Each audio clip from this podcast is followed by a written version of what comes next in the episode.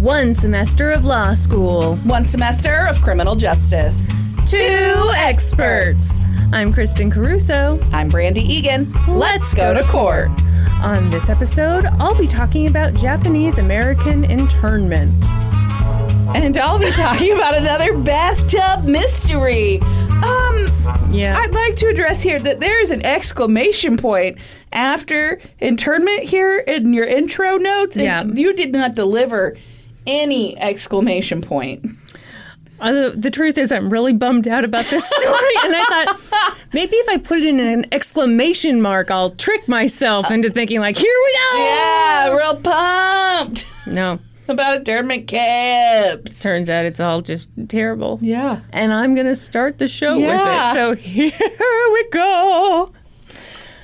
Um, gosh, I feel like I had like a note to start off the thing, but now I I don't know what it is. We ate pasta, and my brain is just. Oh my gosh. Well, should we tell them that my pants are unbuttoned? Yeah, we just started recording, and Kristen was like, "I think I have to undo my trousers," which we joke about a lot on the show, but no one has ever actually done before. Well, I'm kind of the pioneer of this show. no, we had pasta. It was so good. We had bread. We then Norm was like, "I need Oreos," Yeah, so we so went and got. stop and get Oreos. Oh my god! And so now Yeah. I'm about to bust and take a nap and tell you a story about internment camps. This is gonna be the first episode where Kristen just passes out face first into her computer. Would you continue with your story? uh, yeah. yeah, I mean, I'm just kind of dead weight on this show. Every now and again, I just like insert a like wow in your voice. oh, you bitch! My gosh, that's just terrible. Oh. oh, You know what? I don't think murderers should get away with yeah. Uh, oh, in the bathtub, huh? it. All right. That sounds like a real sticky situation. Ew, why is it sticky in the I'm bathtub? That's the last place it should be sticky. do you know what people do in bathtub? Well, I mean, you're probably going to tell us something terrible in a bathtub. yeah. But don't you think people do sticky things in bathtubs? What are you referring to? if anything, we wash the stick off in a hmm. bathtub. Yeah, I bet you do want. Okay, that's enough. That's enough. I think it's pretty interesting that I'm the one with my pants undone, and yet you're the more inappropriate one right now. How's that happening? You said wash the stick off, and I'm just supposed to leave that hanging in the air. If you were a true lady, you would. I am not. would you describe me as a lady? no. Brandy, fuck you. All I No, do we're is both act crass with the sense of humor of 13 year old boys. Well, you know, that's when I get around you, yeah, I kind of go downhill. But otherwise, I'm I'm, a a pretty influence. good kid. Yeah, otherwise, I'm a pretty good kid. Oh my God, how have I not told you this? Oh my God. Okay, this is a true story. Of seven, of seven strangers picked to live in a uh, house. There's no time. There's no time to go into the real world. Okay, my parents were out RVing. I can't remember where. Wisconsin, someplace. Yeah. Definitely not Wisconsin. Okay. Wyoming, maybe. Question mark. Anyway, they West were Virginia. I'm just naming W states now. They were in the United States. We know that for sure. Okay. So you know my dad, he's just like, you know, pageant queen goes around talks to everyone. He's Yeah. everyone's Yes. friend. He's happy with whoever wins the pageant in the RV park. What? What's that? Some honking. Gosh, you you were like a dog. You were so distracted. so he's meeting people. He meets this lady. What? What are you? Nothing. Continue. Okay, okay. I'm, I'm engaged in the story. All right, all right. So he meets this lady, and they're like talking about their lives or whatever. They get into like, oh, what do your kids do? They're, you know, like the lady's a little younger than dad, but not by Yeah. like a ton. Yeah. And so he talks about, you know, oh, my oldest daughter does a podcast. And she's like, oh, what's the podcast called? And he says, let's go to court. And she goes, oh, I tried to listen to that. Oh no! Apparently, her nephew loves us. Well, great. Loves us. She, not so much. Not so much. It wasn't for her. Not for her. I was just, I mean, I was truly honored that someone had listened to it. That's pretty good, right? I tried to listen. I'm sure she was polite about it. but nonetheless, it was not for her. I also tried to listen to it once. Patty, this is pure crap. Could you cut this whole thing? I feel like I'm about to bust. You okay? I feel like my bra's too tight. now my pants are too loose. I mean, they are just. Do you need to change? No. Do you need to put on your one size too big pajamas? No. The thing about like me, Brandy, is that I'm a professional who ate too many Oreos. You only ate like one Oreo. That's not true. oh. You must have been, you know, balls deep in the Oreos, not noticing that I was also balls deep right next to I you. was so balls deep in the Oreos that I didn't notice that your balls were also there. That's what you're saying? That's exactly what I'm saying. Thank you. Yes. And you know, if you want to get balls deep in LGTC, you, should join join our our Patreon. How good was that? yes, we'd love for you to be balls All deep right. in us. Too far. Too far. We're starting out real rough this episode. As I've already said, I'm a lady. You've ruined everything. Um, on our Patreon, we have bonus episodes, Mm-hmm. 28 of them. Mm-hmm. Uh, to get those, you just have to sign up at the $5 level. You also, by doing that, get into the Discord. Kristen, are you literally going to bust over there? I feel like it could come out of any hole. no, You know, it'd be real crazy. What? Is if just pasta came shooting out of your belly button right now. I mean, that would be like the best case scenario, wouldn't it? It might be. Anyway, you're feeling more spendy than that, and why wouldn't you on this podcast? Get more gems like this? Yes, please. At the $7 level, you get all that other stuff. Plus, you get a sticker, you get our lovely autographs, value, you know, Mm-hmm. Yeah. priceless. Yeah, we're like that I like how I said value and you said yeah. there is You is I some value. Like it was a great value. You also get a monthly Zoom call with us. And if you can't make it to the Zoom call, you can watch the video and cry because you missed out. yeah, mm-hmm. that's exactly right. Yep. Okay, now, Brina, I don't know if you know this. You did one tier, I do another Oh, tier. so now then I you, do this. Yeah, now I'm and throwing then, it back. You know what? If that's not enough for you, and it's probably not, we've got a final tier. It's the final tier. That would be the Bob Moss level. It's ten dollars. But for the low, low price of ten dollars, you get all that stuff we already talked about. Plus, you get your episodes a day early. I almost said a day free because I was so focused on your stupid singing over there. I was trying to be background music, and you just like could not I couldn't- continue. I couldn't handle it. You get your episodes a day early and you get them ad free. Plus, that's not all, folks. You get 10% off merch. All right, Woo wee.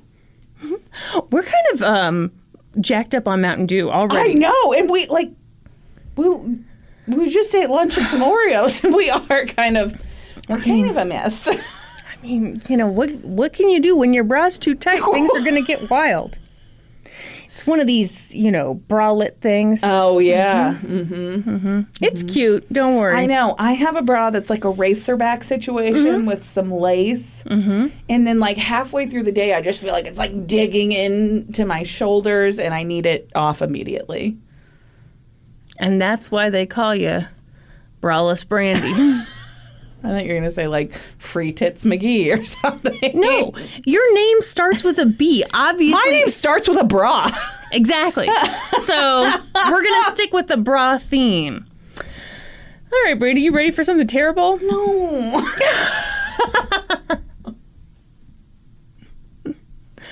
What would you rather hear? This terrible story, or would you prefer to be hit in the face with pasta that came out of my belly button? I would prefer to be hit in the face with pasta that came out of your belly button. bold choice, bold choice. Okay, first off, the hugest of shout outs. You should lay that thing down flat. You know what? I have my way, you have yours. Kristen's got her her laptop so open. I bet that's as far back as it goes. It's not. Look at that. Could go back even further. And I mean, not much. Not much. Anyway, You feel like that cuts the glare down? What's the I it's all to the better to see you with, my dear. Like you know, I'm just kind of. big bad wolf? That's right. Only sexy, obviously. Because it's me. Obviously, but Hello. just as hairy.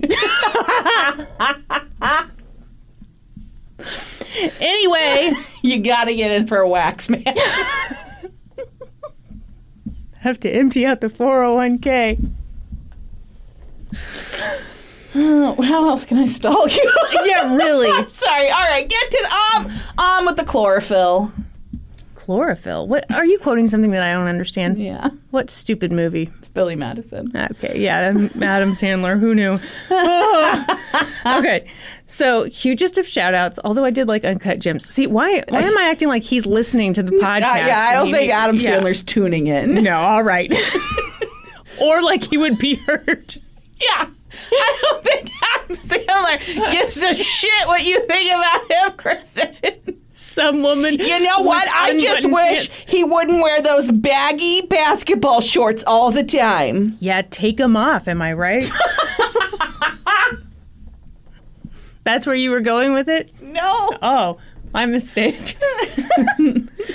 anyway, hugest of shout outs to famoustrials.com. Uncut gems, though. Am I right? Like Oh that my was just God. like an anxiety attack the entire movie. I'm going to fart in your face if you don't quit. Don't do that. all right, I'll be good. As if I would fart in your face. I think you'd do it. I probably would. I'm just feeling you so. You wouldn't get right in my face, but you'd come like right here and fart. I'm feeling so bad because like that lady at the you know RV place, like she's like it's not for me, and I'm and I always wonder like, hmm, I wonder what episode offended This her. one. Yeah. like, well, This this is gonna do it for This is the vast majority of people. They'll be like, well, this is disgusting. Oh, All right, the famous trials, Dougie O. Professor Douglas O. Linder. Yeah, my boy Dougie O. wrote up a little something about this case. Uh, loved it, super helpful. Also, Smithsonian Magazine had something very helpful, and the Korematsu Institute had a very helpful write up on this. Are you ready? I'm not. Hey, Brandy, Yeah, I've got a fun idea. I don't think you do. How about we have a real light chat about one of the worst things America has ever done? Okay, great. Get ready because it's going to be horrible! we'll start the story with Fred Korematsu. Fred was born in 1919 in Oakland, California. And fun fact, according to famous trials, Fred was not his birth name. In fact, Fred was just the name that a teacher gave him when she couldn't pronounce his real name, and it just stuck for th- his entire life. Super cool. Yeah, if you think that's really sad and racist, wait till you get a load of the rest of this oh, story. Oh, great. Since Fred is the name he went by and it's the name his family used and continues to use, I'm going to refer to him as Fred. But don't worry, I will feel weird about it the entire time. Excellent. And I suggest you do the same. Don't worry. Fred's parents were Japanese immigrants and they owned a flower nursery in East Oakland. So Fred and his three brothers worked at the flower nursery and they attended local public schools and they had what seems like a typical middle class American life. The family went to church every Sunday. Fred was a Boy Scout, and in high school, he joined the tennis team and the swim team, and everything was just great. Except Fred and his family members couldn't like go to any of the nearby barbers because the barbers refused to cut their hair. And that sounds awful, but it makes sense when you realize that if a stylist cuts the hair of a white person and then cuts the hair of an Asian person, the stylist will think they're about to sneeze. And so they'll just kind of turn swa- slightly away from the client to sneeze. And when they sneeze, they will also shart. And that shart will drip down the stylist's legs, but they'll have no time to clean it up. And they'll have to just stand there in it. And that, Brandy, is how the alternative metal band Puddle of Mudd got its name. so many things that I want to say. and the first is that that's not accurate. No, it's all true. It came from my brain. and second, Puddle of Mudd It's a local band. I know it is. And they also are not good. oh, wow. Why don't you take a dump on the home team, huh? But you can confirm that No. as a stylist, No, it's very no. important that you stick to one race It and is- one race no. only. no. Oh, so this is all just racist bullshit? That is racist Uh-oh. bullshit. Yes. Oh, I feel like we're going to get some more of that here Yeah. coming soon. So you get the idea. There was racism afoot. But Fred was living his life. He had a lot of friends and he loved to dance to big band music. Oh. Bam, bam, banana, bam, bam. You know, Thank, thank you. you're welcome. What's worse, me doing big band music or Puddle of Mudd? Ooh, that's close. All right. Yeah, Bottom are at least professional musicians. Well, just because I haven't gotten my break yet, you know. well, you know, she fucking hates me. Na na na na. I love that song. she fucking hates me. That's Puddle of Mudd, right? Yeah, it is. I had no idea you were such a Puddle of Mudd fan, Kristen. They're the local band. so he loved his big band music, and he had a girlfriend named Ida Boitano. Is that Brian Boitano's mom? I don't believe so. What would Brian Boitano do? Skating for the gold. Ida's parents didn't approve of Fred, but in my opinion, that made their romance sexier than ever. Forbidden. For Britain?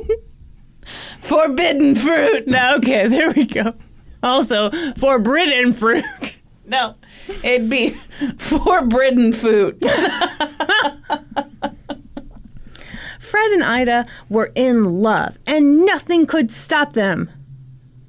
But then came World War II. In 1940, Congress instituted a peacetime draft. You're already making the face. Uh-huh. Hang on tight. Okay. And on the very first day of the draft, Fred went and registered. He wanted to fight for his country. Specifically, he wanted to join the Navy. And the Navy was like, oh my gosh, we would love to have you, except you've got stomach ulcers, which is an unusual way of saying you're Japanese American and we're super racist, but hey, whatever. Fred was undeterred. He wanted to help with the war effort, and if he couldn't join the military, he had to find another way. So he got a job as a welder at a shipyard. And he was really good at that job. In fact, he was about to get a promotion. He was going to be a foreman. But then, and I don't understand how this happened because, like, he'd been working there for a little while. But I don't know. I guess they all of a sudden realized. That he was Japanese American. I, They hadn't taken note of that I don't know. previously. Uh, the the write ups I've read on this are pretty vague, but it's basically like the union got mad, maybe because all of a sudden he was about to get a leadership position and he got fired. Okay. But it was okay. Fred got another job. But he was hired while his supervisor was out on vacation. And when that guy came back from vacation, he took one look at Fred and was like, I don't think so. And Fred got fired. Wow. So Fred was having a tough time. And then came December 7th, 1941. Does that. Yeah, it's Pearl Harbor. Oh, wow. We got a genius on our hands.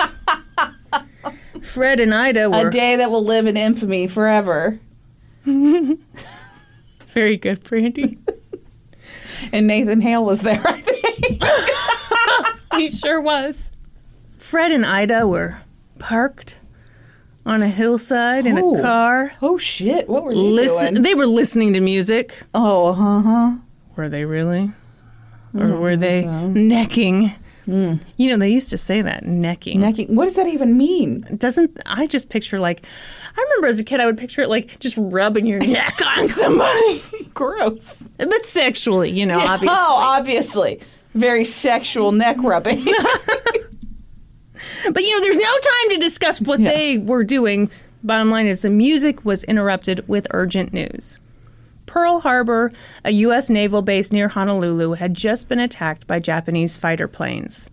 More than 2,400 Americans died in the attack, and about a thousand were wounded. It was shocking. Mm-hmm. But don't worry, the United States handled it with a level head. For example, don't worry about it, Brandy. See, like uh, within a few hours of the attack, uh, President Franklin Roosevelt announced that all Japanese immigrants over the age of 14 were enemy aliens. Great. These enemy aliens were dangerous all of a sudden. And you know what? Their homes could and should be searched at any damn time. 'Twas the stop and frisk of its day. Yeah. Almost immediately, the Korematsu family felt the effects of this racist panic. Police barged into their homes and took all the family's flashlights. What? Are They they gonna send signals? ding ding ding. Yeah. What?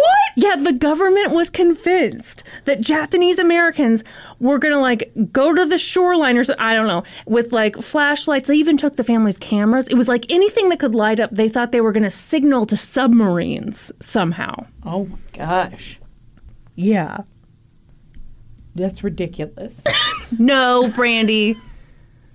Better safe than sorry. Am I Oh right? no. See, here's the thing, though, Brandy. There was evidence to suggest that these American citizens had probably been using the flashlights to, you know, signal stuff No, there to the enemy. Like, no, there wasn't. yeah, hmm they did shadow puppets. Uh-huh. Uh-huh. And, you know, the police didn't stop there. They put a spotlight on the Korematsu's flower nursery in case those pansies got any ideas. they put a guard outside the Korematsu home. But none of these measures were enough. Because you know what? When the Imperial Japanese Navy Air Service attacked Pearl Harbor, they did so with help from Japanese Americans. Citation needed. Yeah, exactly. No, where's the proof of that? Well, you know, I wish you wouldn't ask annoying, bitchy questions like that. These were very scary times because anyone who had been born in Japan or had parents who were born in Japan or had once thought about maybe going to Japan was the enemy. Yeah. You ready for a fun fact? No, your fun facts are never fun. Yours are often not fun either. Columnist Walter Lippmann, who was a two time Pulitzer Prize winner and who invented the word stereotype and has a house named after him at Harvard, which houses the Nieman Foundation for Journalism, wrote, quote, the Pacific coast is in imminent danger of a combined attack from within and without. That's dumb. It makes no goddamn sense. but who are we to question the man who popularized the term Cold War? Did he really? Yeah, he invented the word stereotype and he popularized the phrase Cold War. But he also said an attack from within and without, which doesn't make it sounds like you hear it and you're kind of like, uh-huh, oh, but then you go, mm. Yeah. no. No. You ready for another fun fact? No. I think you are. You look like you're ready. the California Attorney General was a guy named Earl Warren. Oh. we know that guy. How do you He know him? becomes a Supreme Court justice, right? Good guy or bad guy, Brandy? A bad guy, right? really? He wrote the majority opinion on Brown versus the Board of Education, you douche. Oh, we did. hmm And also Loving versus Virginia. All right, so he's a good guy. You made racist bastard. also, okay, I'm sorry. I get no brownie points for remembering that he becomes a Supreme Court justice. You know, you're such a typical millennial. You just want your participation trophy. I do. Give me my participation trophy, please. I'll give you a participation Oreo. Mm, I don't want any more. I can't do any more Oreos. That's why you're getting them.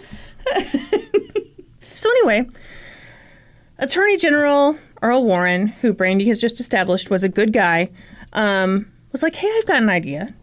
I think we should round up every person of Japanese descent and get them the hell out of California." Shut up. Right? This is the guy who later wrote very good. I mean, people are complicated, obviously. Maybe he learned from this.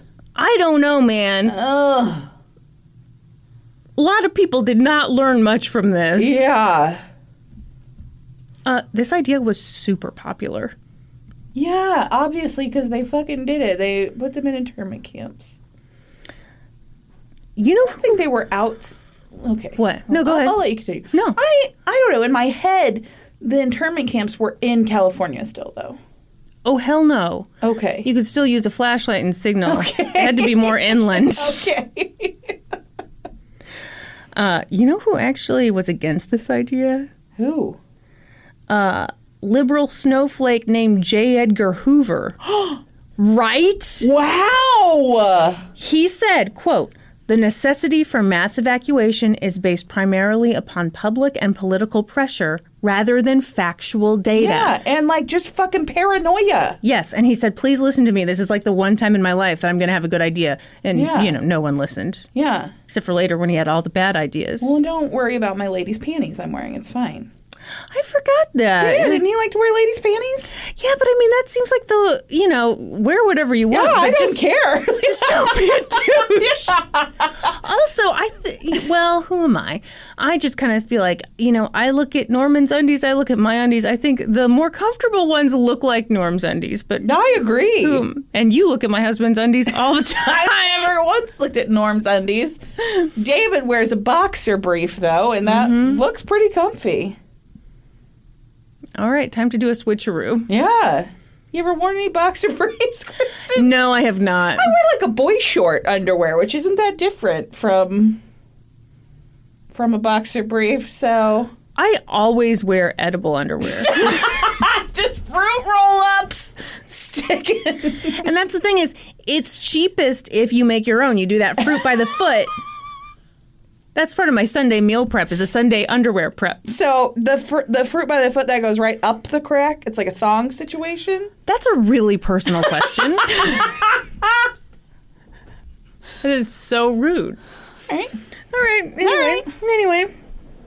So yeah, um, Earl Warren. Oh, he also wrote Miranda versus Arizona. Yeah. Mm-hmm. Huh. Mm-hmm. And he had the idea for Yeah. okay. Whew. So you get the idea. People were calling for Japanese Americans to be removed from their homes and sent somewhere. Yeah. Where where'd they decide the somewhere is? There were a few different places. Okay. But despite all the hysteria, there were some people who saw what was going on and they were like, mm, mm, Yeah, no, we this shouldn't isn't do this. fucking No. cool. So it was a group of super influential, very powerful, mostly white people, and they banded together and they were like, you know what? We've got some sway here. We need to do what we can to stop this. So they began advocating on behalf of Japanese Americans, telling the government, hey, you can't do this.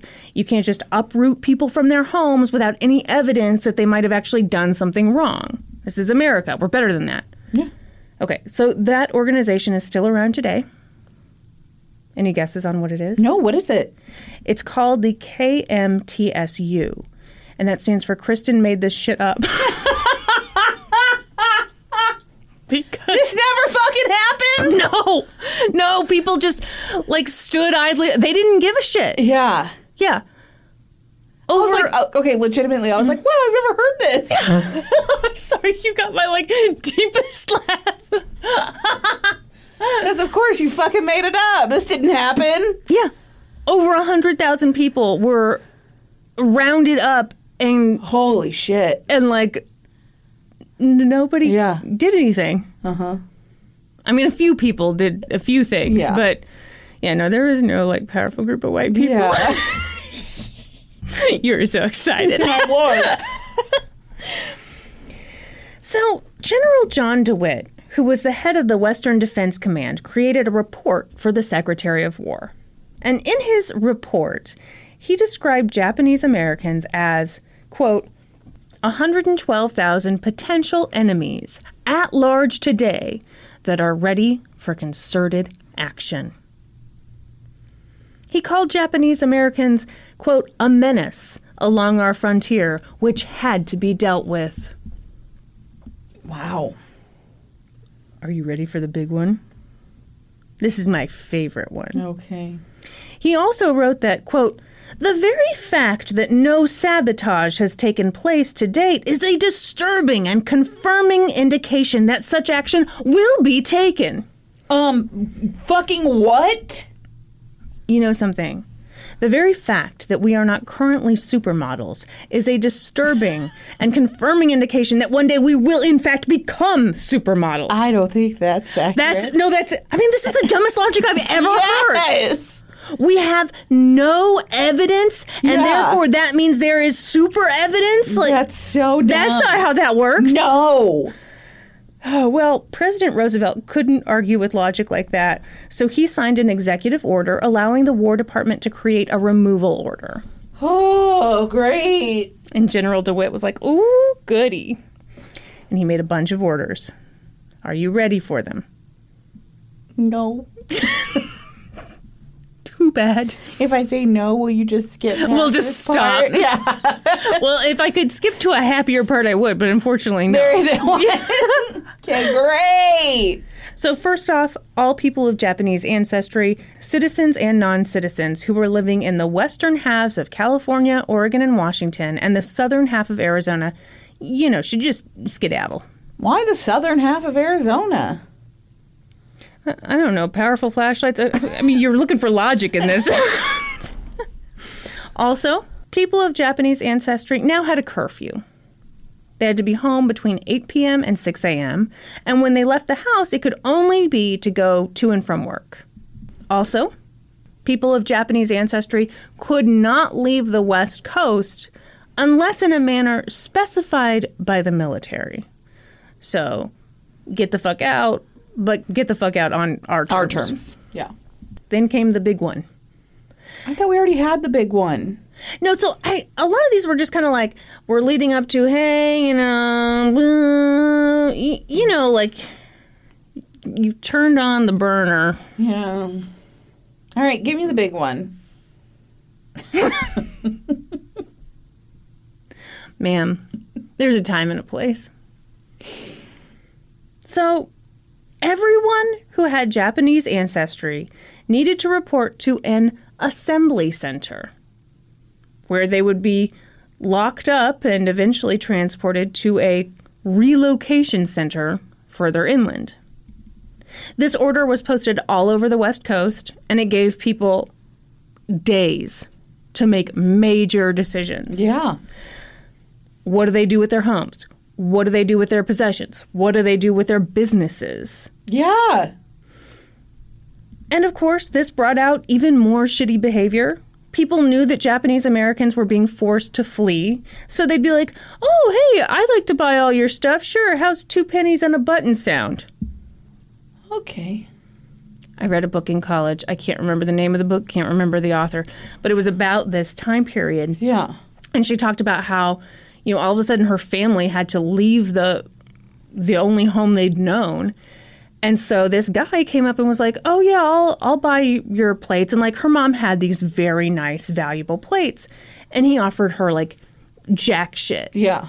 and her mom was so frustrated that she started just smashing them on the ground because it's like no you're not going to get Yeah. our stuff Yeah. and the guy was like no, no, no hey don't do that those are really valuable she's like yeah, i know I know. Mhm. fuck you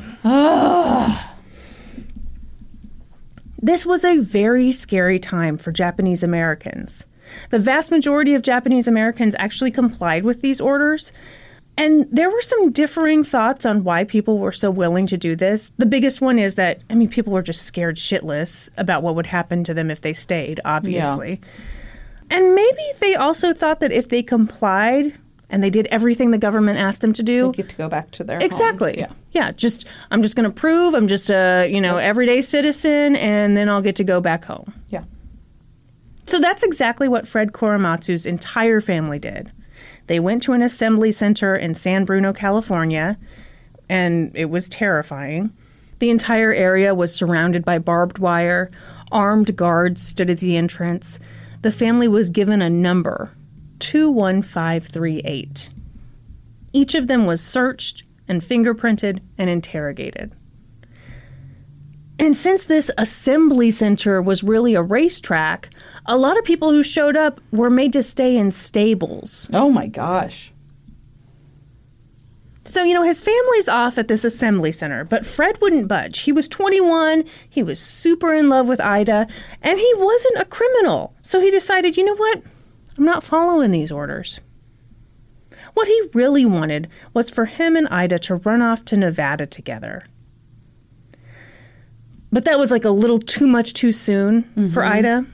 So she was like, hey, what if you got plastic surgery on your eyelids? Maybe then you could pass as like Spanish Hawaiian? And Fred was like, well, I mean, okay. You know, he felt like it was worth a shot. So he went to a plastic surgeon and paid $300 for eyelid surgery. Adjusted for inflation, 5K. So this was This Wow. was I mean, he was desperate. But the surgery, I mean, it didn't it didn't actually do much to change his looks. Yeah. But at this point, Fred was kind of like, well, I might as well lean hard into this new identity. You know, I'm hiding. So he changed the name on his draft card to Clyde Sarah, which sounds made up, right? Yeah. Sure does. I mean, oh, How are we spelling Sarah? with an H. Oh, okay. It would seem less real without an H, right? Sure. Yeah. All right. Anyway. so, you know, you get the idea. He's trying to lay low now. And May 9th, 1942, was the last day that anyone of Japanese ancestry could live in the area that Fred Korematsu had spent all of his life. Mm-hmm. But he stayed under this fake name, and it was a lonely, isolating experience. But he loved Ida, and he wanted to stay, and he hadn't done anything wrong. But then one day, about three weeks after the deadline, I wrote that Fred and Ida were out for a walk. I don't know that that's necessarily fair. They were out kind of on a street corner when they got spotted by a police officer. Uh huh. And the officer kind of looked at Fred and he's like, mm The officer arrested Fred. And Fred said that his name was Clyde Sarah. But once he was in custody, he eventually admitted to his real identity. So Fred was in jail for the crime of being a Japanese American. And while he was held in jail, he got a visit. It was from Ernest Besig, the founder and director of the ACLU of Northern California. Ernest and Fred had never met, but Ernest told Fred, Look, I've heard about your case and I want to do something about it. According to my legal expertise, this exclusion order is nutso bananas. Oh, is that what he said? That's exact. That's a quote. Uh huh. I have video from this Uh, whole oh, thing. do you? Uh-huh. I don't want to share it though, Yeah. because you know I have my reasons. Obviously. He's like, I've been looking for someone who can be the face of the case that challenges that order. So this was a big ask for a number of reasons. I mean, we always talk about this anytime we've got one of these cases where someone has to like represent Be the face of Oh. a cause? Yeah. Yeah.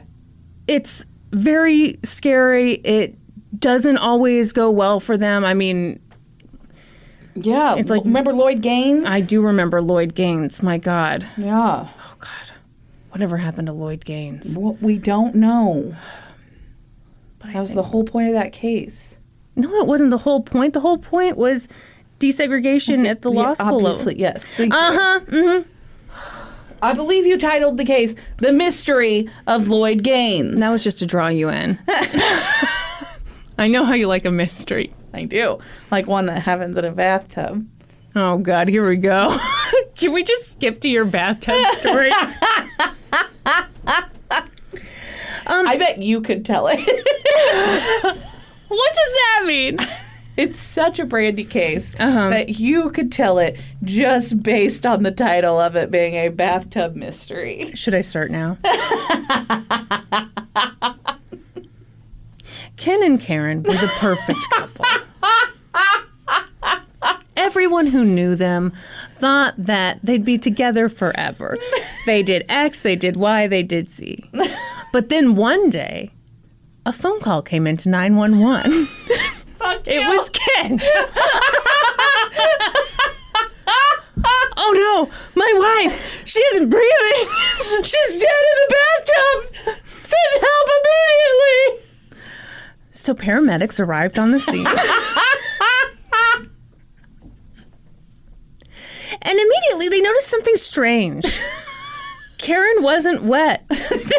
and there was no bathroom in the house. she was alive the whole time. Oh, now I'm losing it. You lost it. Yeah. You uh-huh. lost it. You did so good. Just fucking wait.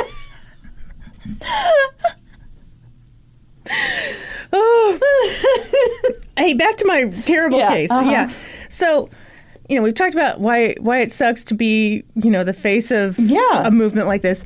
The other thing they talked about that was interesting was like the cultural element of Fred talked about how in Japanese culture there's more of a willingness to kind of live and let live and Yeah. like not make a big scene and so I mean this is like really not what you do. Yeah.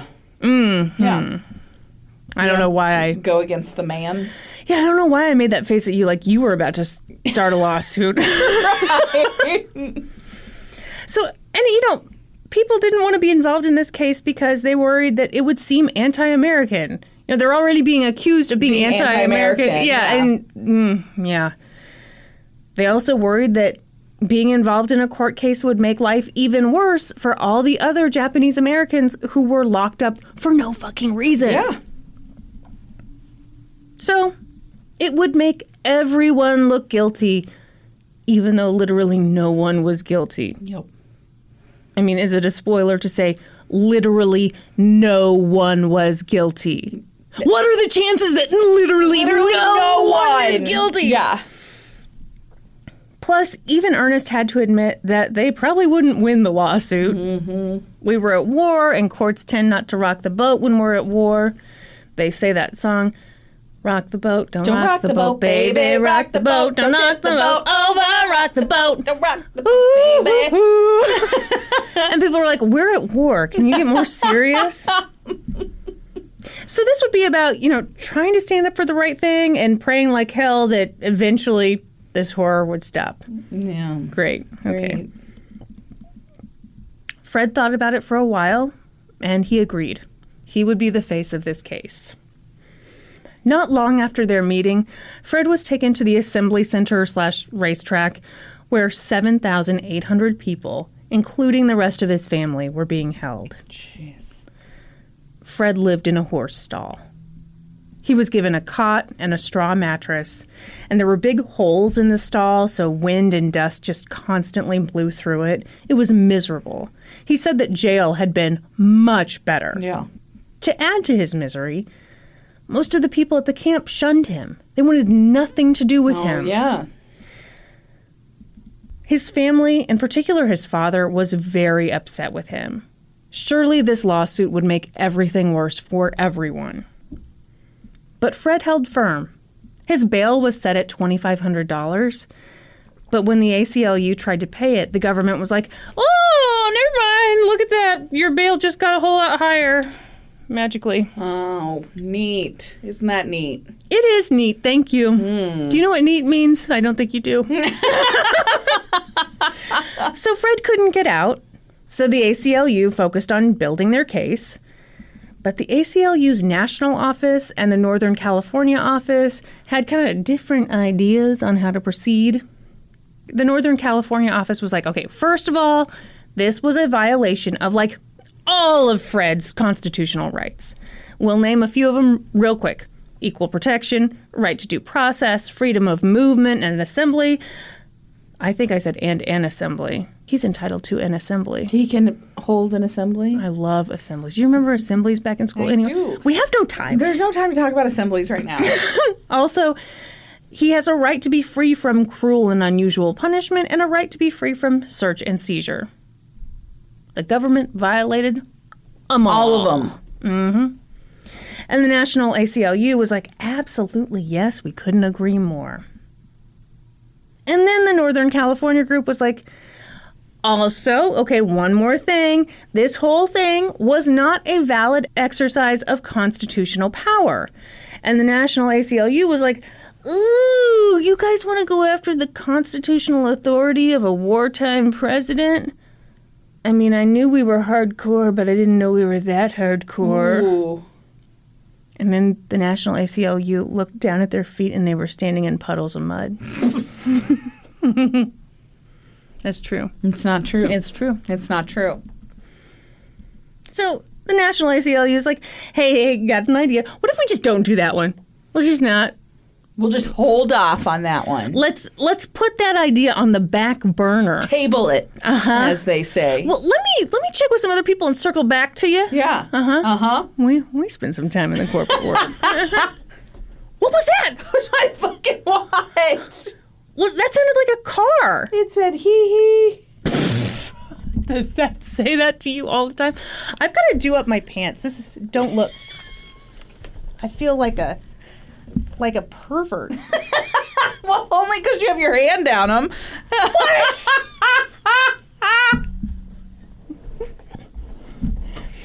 It's a very sexy story. Oh gosh, now I remember why I took these things. Oh no. oh, can't do it. Can't, do, it. Can't do it. You got like a high waisted number on today? I sure do. Yeah. Mm-hmm. Mm-hmm. Everybody likes a high waisted number when it's holding in, you know, your I know. bits.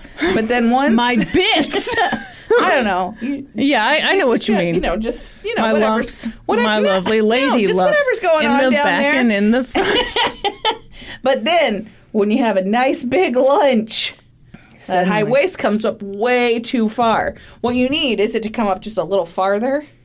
What I need are maternity pants. That's exactly what I'm describing to you right now. Why don't we all wear maternity? Pants? I told you that when I was wearing maternity pants, that I didn't understand why everybody didn't wear those pants.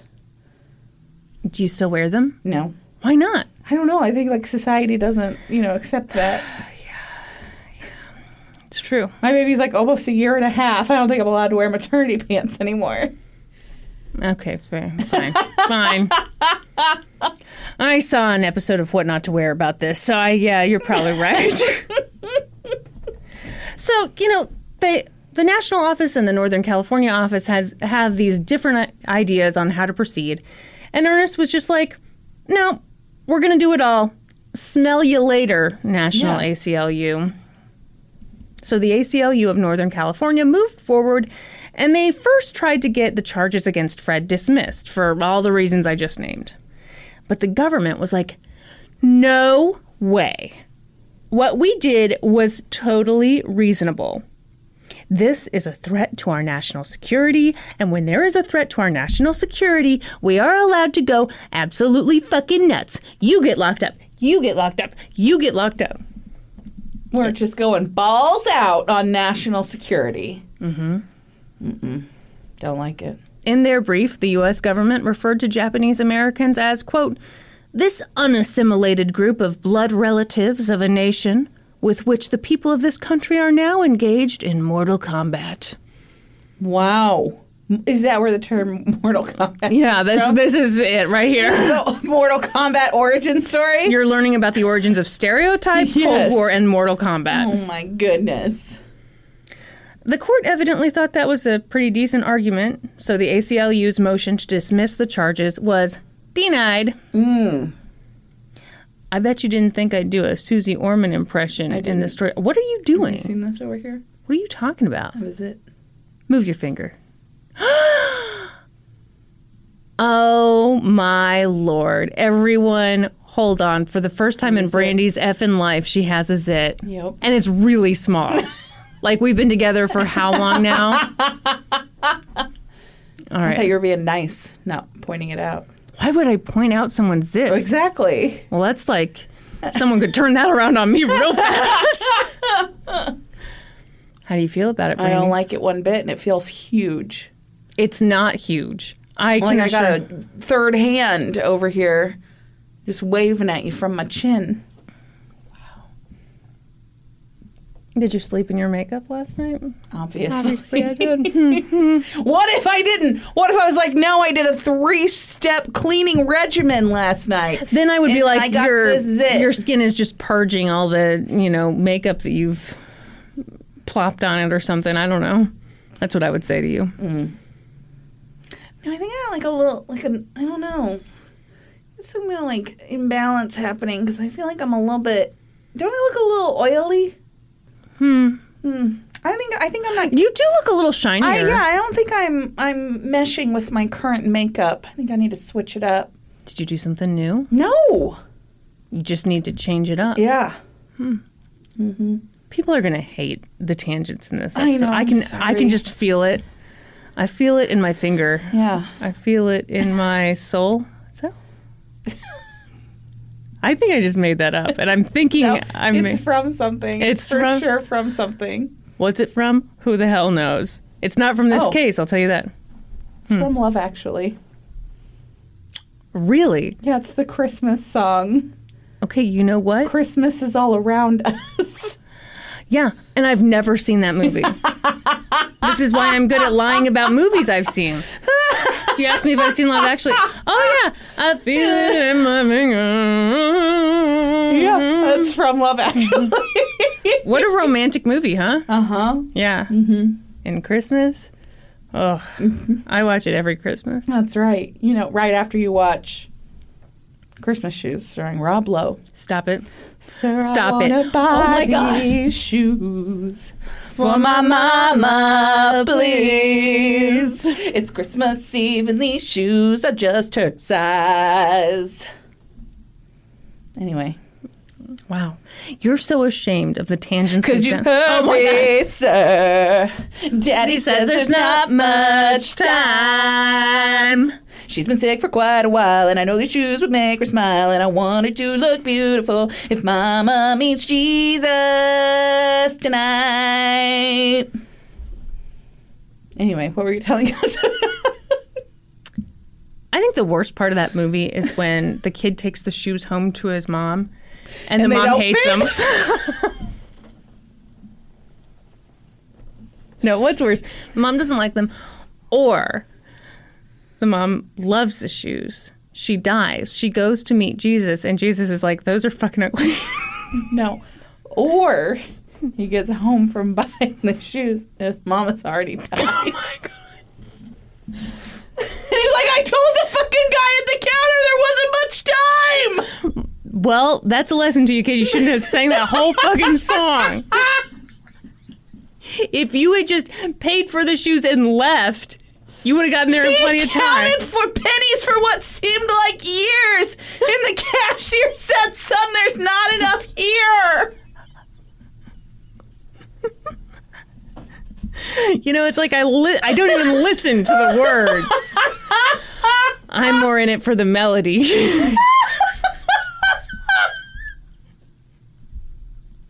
I I am really loving the idea of bitchy Jesus. Bitchy Jesus is like, "Oh no, those are so last season." That is hideous.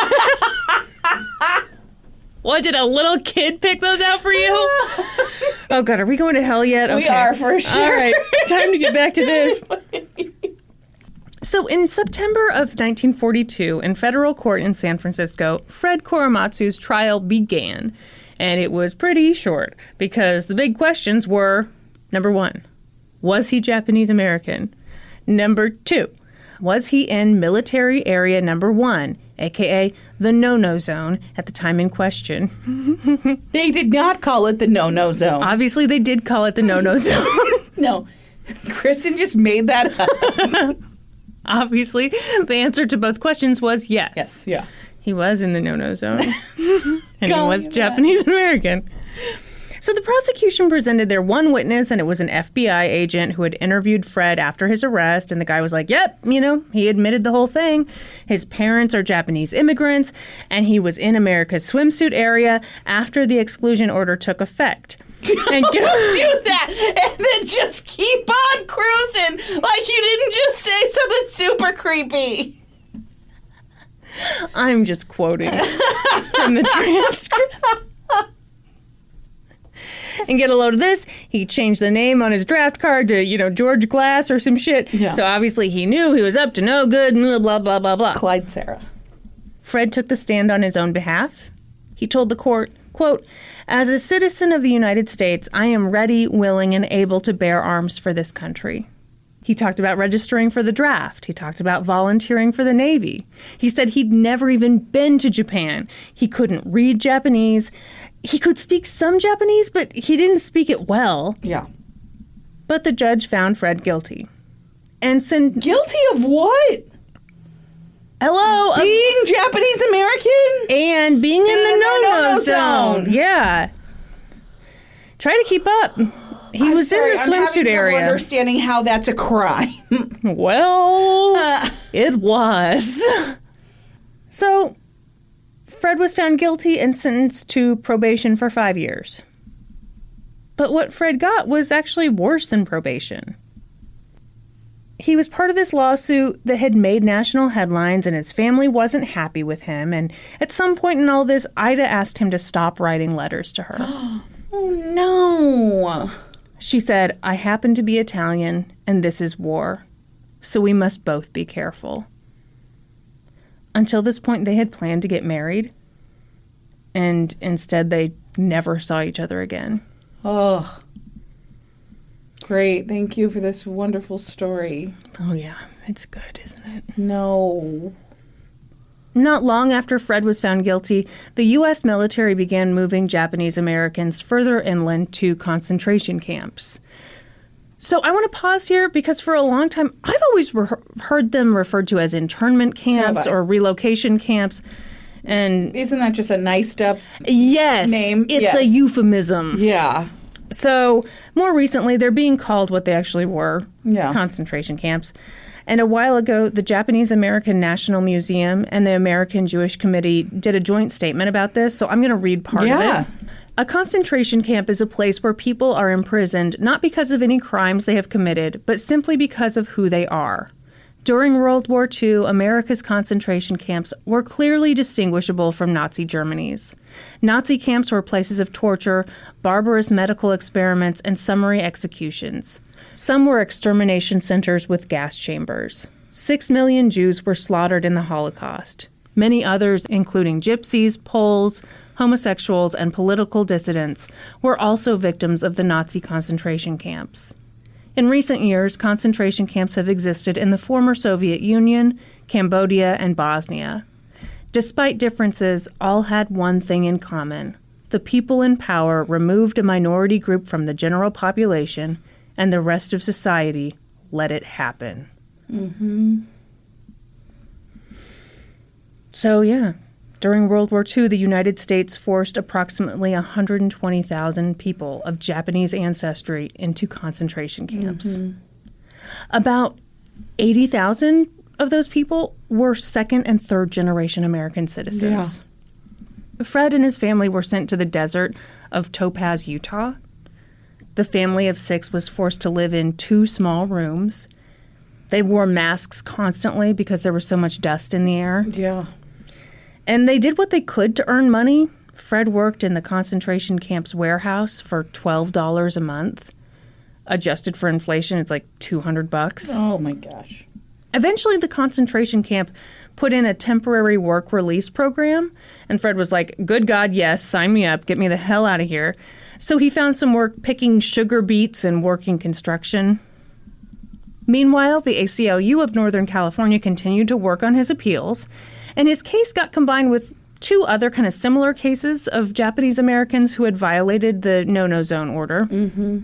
And when the case got to the Ninth Circuit Court of Appeals, Fred's legal team argued that there was no decision in history that suggested that the rights of citizens could be distinguished based on their ancestry. But the U.S. government was like, well, this was a super special circumstance. There's a first time for everything. Mm. you know, I thought I didn't like cranberry sauce, but then I tried it. no. And that argument worked in court. Mm-hmm.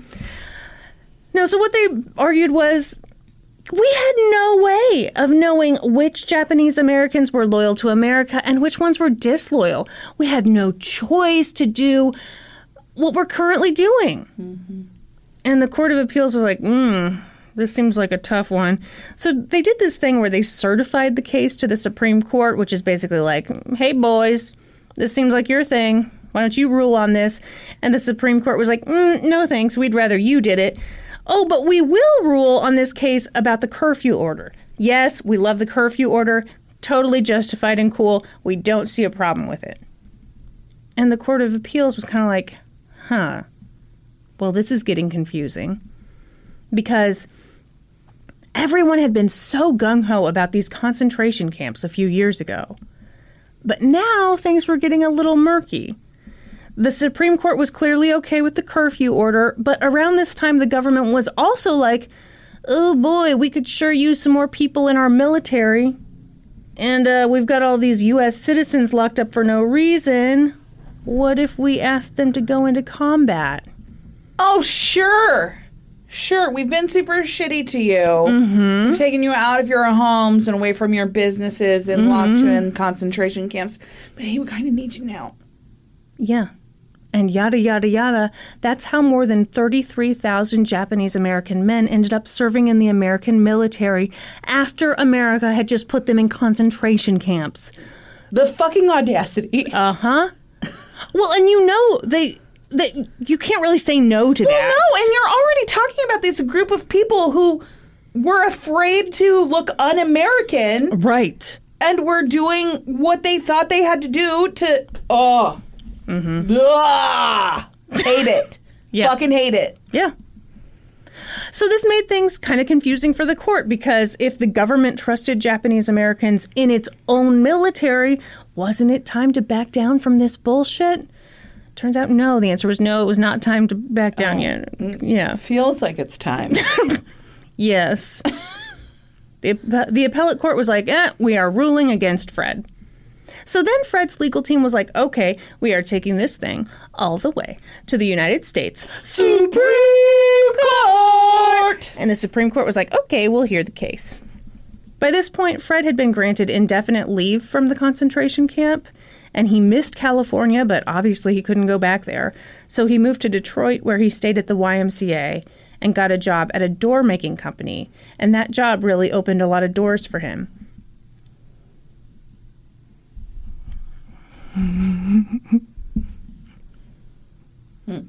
Pretty good. No. No. You know, in a door company, when one door opens, uh, It's oh, done.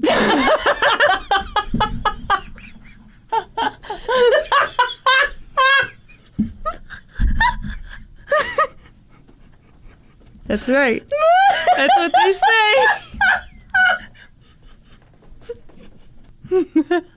so the case went before the Supreme Court, and Fred's legal team argued exactly what they'd been arguing from the beginning. But they also attacked the exclusion and removal program as being solely based on racism and speculation.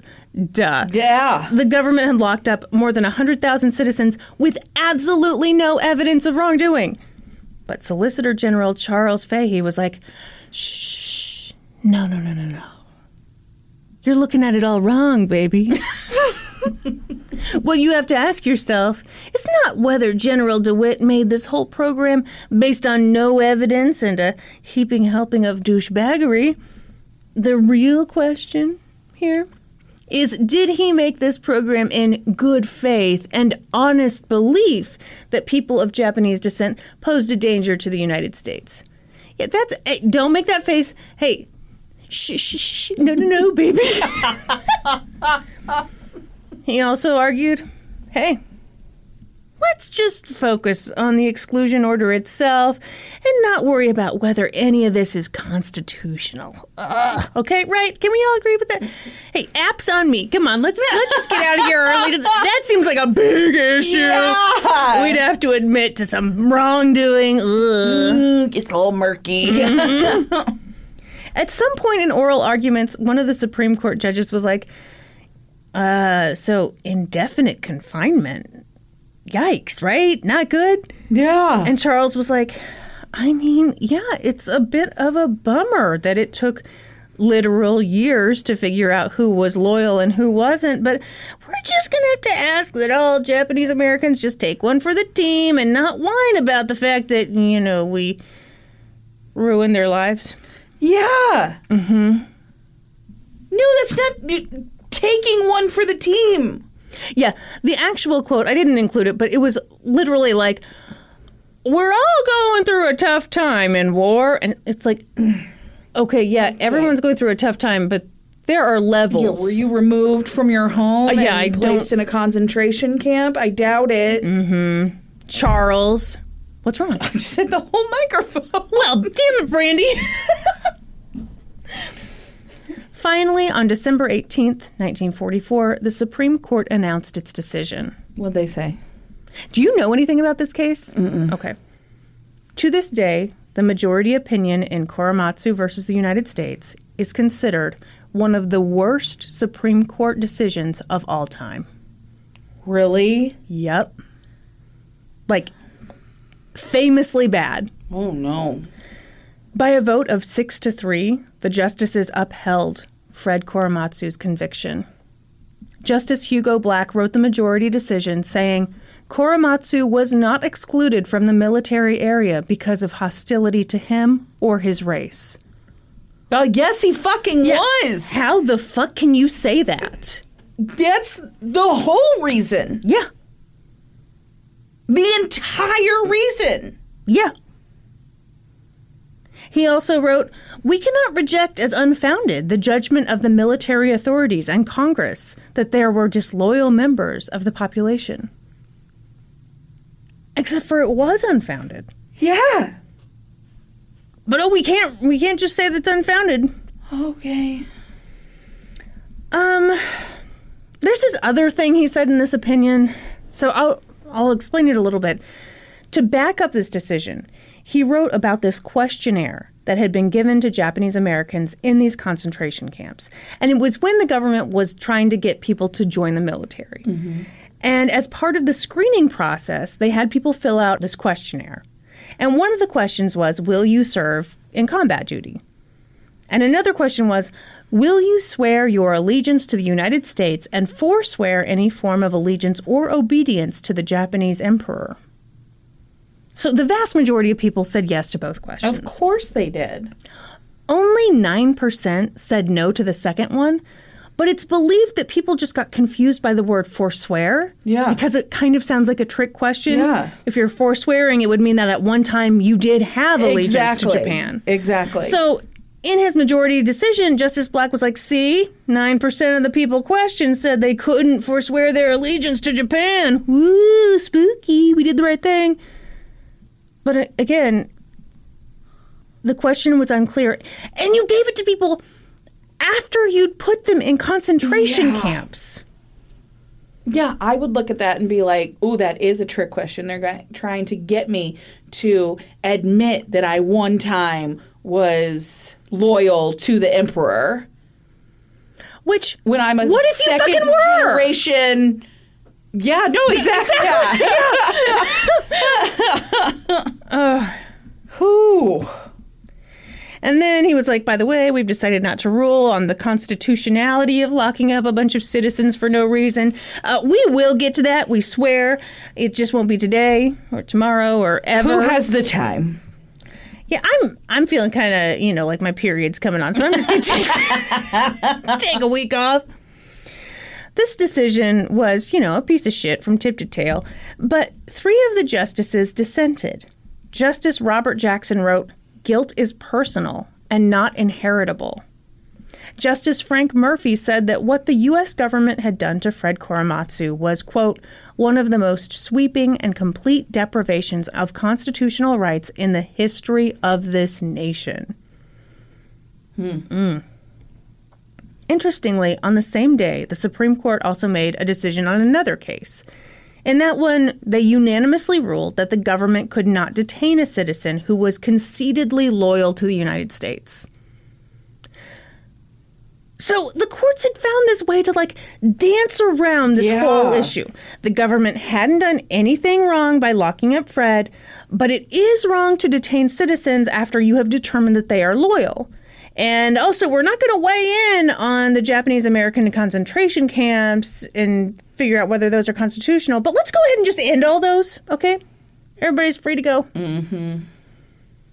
So, Japanese Americans were now free to leave the concentration camps, but a lot of people stayed in them until they were kicked out because they'd been living in them for years and had no home to return to. Yeah. They're like, where the fuck do I go now? Exactly.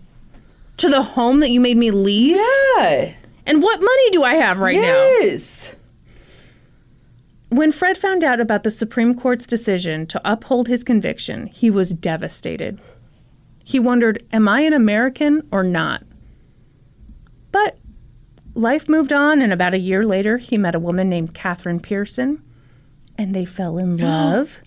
they got married, and they honeymooned at Niagara Falls. Oh shit. Hmm. Fun fact they got married in Michigan because interracial marriage was legal there, and it wasn't in California or in Kathryn's home state of South Carolina. Hmm. All the fun facts in Yeah, this entire story have been terrible. They sure have been. In 1949, they moved back to California. But because of Fred's criminal record, which had been upheld by the Supreme Court, Yeah. he had a tough time finding work. Yeah. So he worked for small companies, and he and Kathryn raised a family. They had a boy and a girl, Ken and Karen. Oh. And Fred never talked about his legal battle. Yeah. In fact, his children only found out about it when they read about it in school. Oh my god! Can you Imagine? No! But, you know, years went on and more and more people were starting to be like, hey, uh, remember that time when we locked up a ton of people? Yeah, that was super fucking shitty, huh? Yeah, probably shouldn't have done that. So in 1980, President Jimmy Carter created a commission called the Commission on Wartime Relocation and Internment of Civilians to do a big review on the incarceration of Japanese Americans. And after a few years of research, the commission concluded that there had never been any evidence to suggest that Japanese Americans were a threat to national security. Yeah, we knew that the whole time. No, we didn't We because did. of the flashlights. No, we knew it the whole time. In fact, the concentration camps had been created solely based on race prejudice, Yep. war hysteria, Yes. and a failure of political leadership. Yes. Also, around this time, researchers discovered that in 1943 and 1944, when the government was trying to defend itself against this lawsuit, the government's legal team was desperate to find like any evidence that Japanese Americans had been, you know, helping the enemy. They had to find some justification for this horrible thing that we'd done. But instead, they found just the opposite. Yeah, that they were super loyal and that they tried to join the army. Mm-hmm. Yeah. Yeah, so they found out, oh shit, there's uh, no evidence of this. Did mm. they, you no. know, do anything? No, no, Instead, they hid the evidence and even set one of the reports on fire. Oh, okay, okay. When all this came out in the 80s, a bunch of attorneys, specifically attorneys from the Asian Law Caucus, were like, wow, you know what? That's governmental misconduct. We can do something about that. So they reached out to Fred Korematsu, who had been living a pretty quiet life ever since this legal battle. Mm-hmm. And they were like, hey, we want to reopen your case. You absolutely should not have a criminal conviction on your record. That is nutso bananas. Mm. They're just reviving that that phrase. It's very common in mm-hmm. California. Mm-hmm. surfer speak. Is it? Mm-hmm. Cowabunga, hang ten, Nutso bananas. nutso bananas. Sounds like a delicious smoothie, right? Nutso. I, I think it sounds like a like a sundae. Oh, all right. Mm-hmm. I'll have the Like, nutso bananas. Yeah, like something we could order at Andy's frozen custard. Uh huh. Mm-hmm. You trying to get a sponsorship? I'll take a small nuts nutso bananas. Mm-hmm. Mm-hmm. I'm picturing nuts, bananas, uh huh. hot fudge.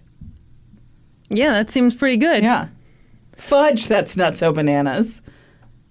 What? Yeah, that's what they'd call it. Fudge! Exclamation Fudge, point. That's nutso bananas. Okay, it seems a little lengthy, but Okay, they have the James Brown funky jackhammer. and I maintain that many people do not order that because it's embarrassing to say all those words. so, Fred agreed to through another court battle, and during litigation, the Justice Department was like, "Hey, Fred, hey, um, here's a great deal for you. If you agree to drop this lawsuit, we'll give you a pardon." And Fred was like, "Oh, oh, you'll give me a pardon?" How about you go fuck yourself? Yeah, yeah, nutso Yeah. bananas. Yeah, fudge. That's nutso bananas. That's what he said. Fred's wife, Kathryn, later said Fred was not interested in a pardon from the government. Instead, he always felt that it was the government who should seek a pardon from him and from Japanese Americans for the wrong that was committed. Yes! yes, yes, he's absolutely correct. So the legal battle continued, and on November 10th, 1983, Judge Marilyn Hall Patel overturned Fred Korematsu's criminal conviction. But Fred wanted more. Yes, his criminal conviction was overturned, but that horrible 1944 Supreme Court decision still stood. Yeah. It could be used as legal precedent to lock up more citizens. And on top of that, the government hadn't done anything to try to remedy what it had done to Japanese Americans. In court, Fred said, According to the Supreme Court decision regarding my case, being an American citizen was not enough. They say you have to look like one. Otherwise, they say you can't tell a difference between a loyal and a disloyal American. I thought that this decision was wrong, and I still feel that way. As long as my record stands in federal court, any American citizen can be held in prison or in concentration camps without a trial or a hearing. That is, if they look like the enemy of our country. Therefore, I would like to see the government admit that they were wrong and do something about it so this will never happen again to any American citizen of any race, creed, or color. For so many years, he had been silent, but it seems that the reopening of this case ignited a passion for activism. Yeah. He became a member of the National Coalition for Redress and Reparations.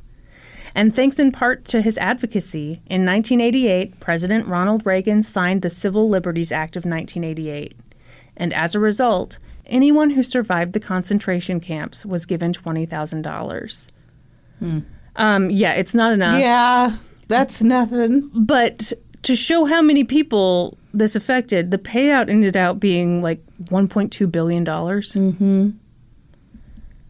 Over time, Fred came to be known for what he was a civil rights hero. Yeah. In 1998, President Bill Clinton awarded Fred Korematsu with the Presidential Medal of Freedom, saying, In the long history of our country's constant search for justice, some names of ordinary citizens stand for millions of souls. Plessy, Brown, Parks. To that distinguished list, today we add the name of Fred Korematsu. Oh my God. I know. Ooh. Yeah. Fred was finally getting the recognition he deserved, but he didn't sit back. On September 11th, 2001, Fred saw the reaction to the terrorist attacks and he spoke out, saying that the government should not target people of Middle Eastern descent as they had with Japanese Americans. He also spoke out about Guantanamo Bay. In two briefs that he filed with the Supreme Court, he warned that we were letting history repeat itself. He counseled other potential activists, saying, One person can make a difference, even if it takes 40 years. Oh my God. I've got goosebumps. Yeah. Fred died in 2005 when he was 86 years old. Five years later, California passed the Fred Korematsu Day Bill, which made January 30th the first day named after an Asian American. And that's the story of Fred Korematsu. Wow. Okay, the end of that was very good. I mean, the whole story was good, but it was terrible. But I did Yeah. like I it was a bit uplifting at the end. Yeah. Yeah. What he did was amazing. Yeah. Yes. I just can't imagine how hard that was and how much courage that took. Yeah. Absolutely. And I'm so glad that, you know, it seems like maybe with some encouragement, or I don't know what it was, mm-hmm. that he decided, okay, now, now I have a voice. Now I'm being Yeah. recognized, and I'm going to fight injustice. Yeah. That's amazing. Ugh. Whew. Got me all misty eyed I there. know, you did get misty-eyed. Oh. Do you want me to tell this case? No, you already did. I'd like to give a shout out to my, one of my favorite television programs. Perhaps you've heard of it. It's a little program on Oxygen Uh huh. called Accident, Suicide, or Murder, Uh huh. Yeah. where I found this case and loved it. And now I'm going to share it with you. You guys have already heard most of my intro because Kristen recited it perfectly. But I'm gonna I'm gonna reiterate it anyway. Uh huh. Yeah. It was 1:02 a.m. on April 27th, 2012, when a call came in to the Mount Zion, Illinois 911 dispatch center. on the line was a very calm Chad Cutler. He said, I need an ambulance right away. I think my wife is drowned. Like, legit, that's how he said it. God. And then he made what the dispatcher thought was kind of an odd request. He said, Feet pics. No! He said, I've got two small children here sleeping. Is there any chance of them, and he was referring to the emergency crews, Uh huh. of getting in here kind of quietly? Oh. And then he went, uh huh. And then he went on and he was like, uh, uh, about how many people do you think you're going to send here? You know, I've got cats and I don't want the cats to get out when a bunch of people are going in and out of the house. What? Is this guy the dumbest murderer on earth? Called 911. it was like, hey, hey, you know, no rush or anything, but I'm pretty sure my wife is dead, you know, in the bathtub. The real priority is the kids are But sleeping. gosh, my kids are asleep. Can you can And you we've just got be sure cats. to make sure that they that, that the paramedics come in real quiet, and then also if they could just gently close the door behind them because I don't want my cats getting out. This is the weirdest This is thing. the weirdest 911 call. yes, he's like, he's like, hey, I've got a question. How many people about are going to be here? Because, you know, I just, oh, just people going in and out. My cat, like, legit, my cats might get oh out. Oh my god.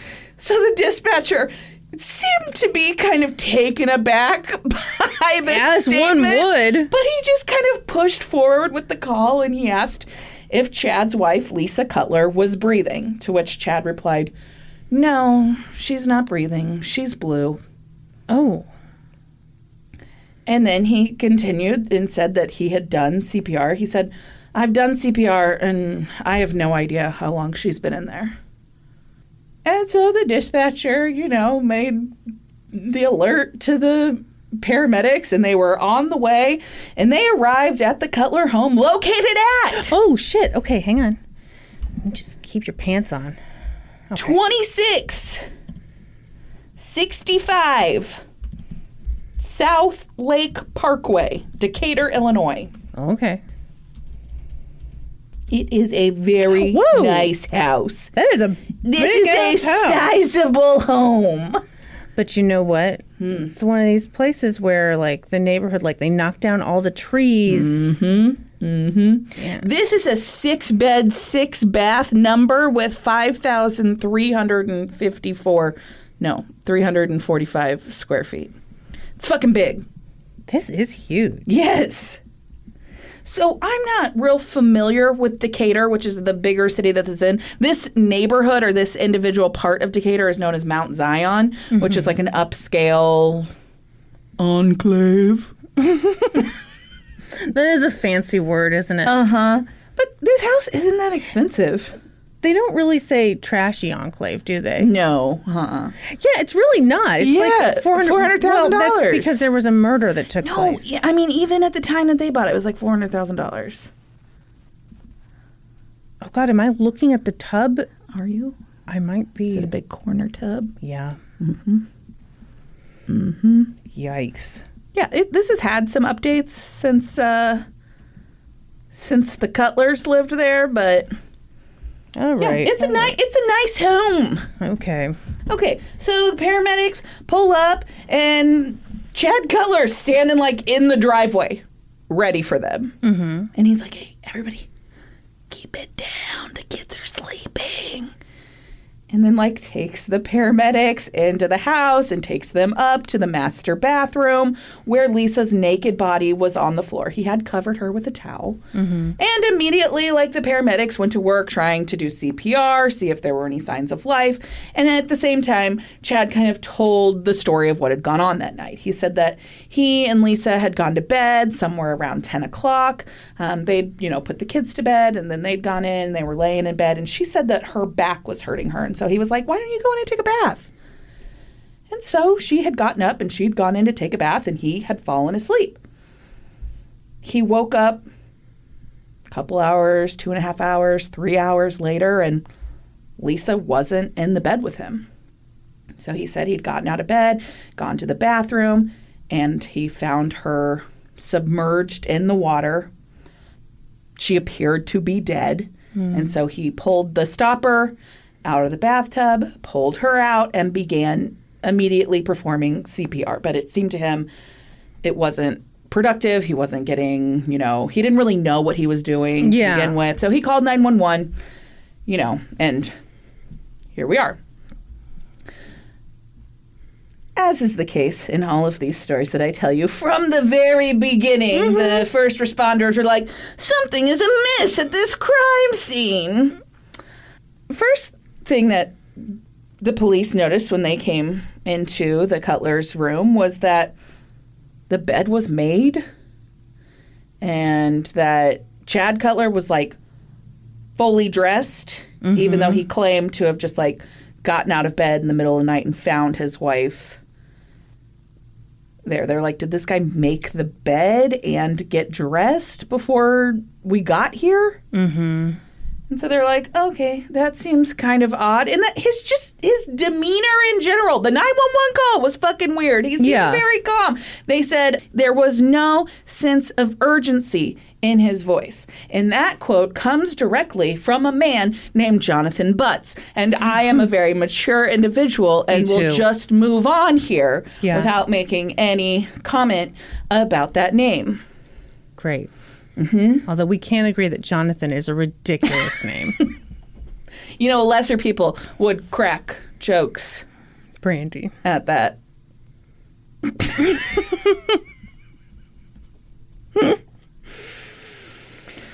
Oh, you're so cheeky. So, as I already said, the paramedics who responded to the scene, they thank you. I liked your cheeky joke. wow, it took you a minute.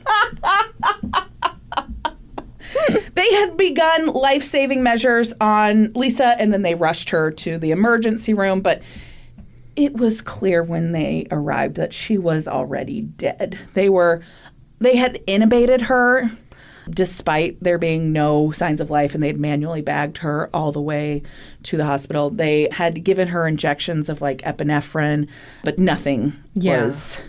She was only at the hospital a few minutes before they declared her dead. Wow. It was like by one, I think by like 145, she was declared dead.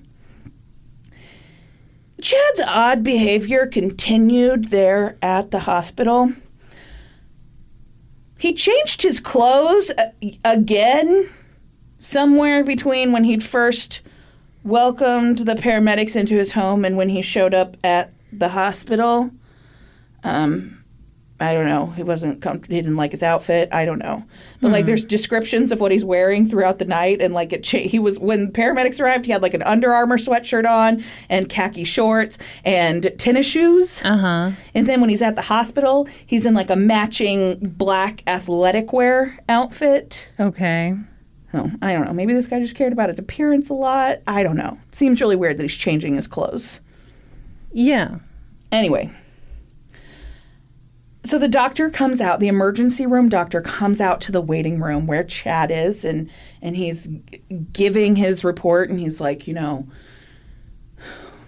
we've done everything we can do. And Chad looks at him and goes, "So is she dead?" And the doctor's like, "Yes, unfortunately, we were unable, Yeah. you know, wow, to- buddy, you're taking this super well. yeah. And so, you know, there's investigators around and they're like, huh, Mm-hmm. I don't think that this is really like looking like a real accidental death at this time. and so they thought, you know, maybe this needs to, maybe, maybe a suspicious death investigation at the very least needs to start at this point. And so they talked to Chad a little bit, and he said, you know, his wife had been dealing with anxiety and depression, and that she had been on medication for those for years, and that she wasn't super responsible with how she took her medication, and that some of those medications caused her to get sleepy, and some of them just made her flat out pass out. Hmm. And so maybe she'd taken that medication and then got in the bathtub. And so they, you know, did a autopsy on her and a toxicology report. And obviously, they'd have to wait a while for the toxicology report to come back. But less than 12 hours after Lisa was pronounced dead, a forensic pathologist performed an autopsy on her and said, yes, she for sure died from drowning. Like, absolutely, that was the cause of death. But he declined to declare a manner of death. He wanted a broader investigation to be done before he would declare if this was accidental, Yeah. if this was perhaps a suicide, or if this was a homicide. Almost like the name of that show that I mentioned. yeah, Oh Lord. The Uh-huh. real question is did the kids wake up? I don't think so. The kids slept right through it. This is so uh, okay. what a weird thing. Well, it's one of those things where okay, either he's he's not quite right socially Yeah. or he's like the worst most obvious murderer ever. I think it's the second one. Okay. but how do you not know that you're supposed to pretend to be upset? Right. Yeah. Yeah. I don't know. Okay. So the sheriff's department kind of talks to the people who were doing the autopsy, and then the state police were had also like been in on the investigation, and all of them like Wonder Twin powers activate to. Mm, we now have a homicide investigation going on. what happens after the Wonder Twin powers activate? Do they like? Is it like Mighty Morphin Power Rangers? Do they become one? You think the Mighty Morphin Power Rangers become one? They do. They become one giant Power Ranger. Oh, that's right. I guess I forgot. Yeah, Yeah. I don't know. These are the things I don't know. Sorry. You've uh, stepped outside of my field of expertise.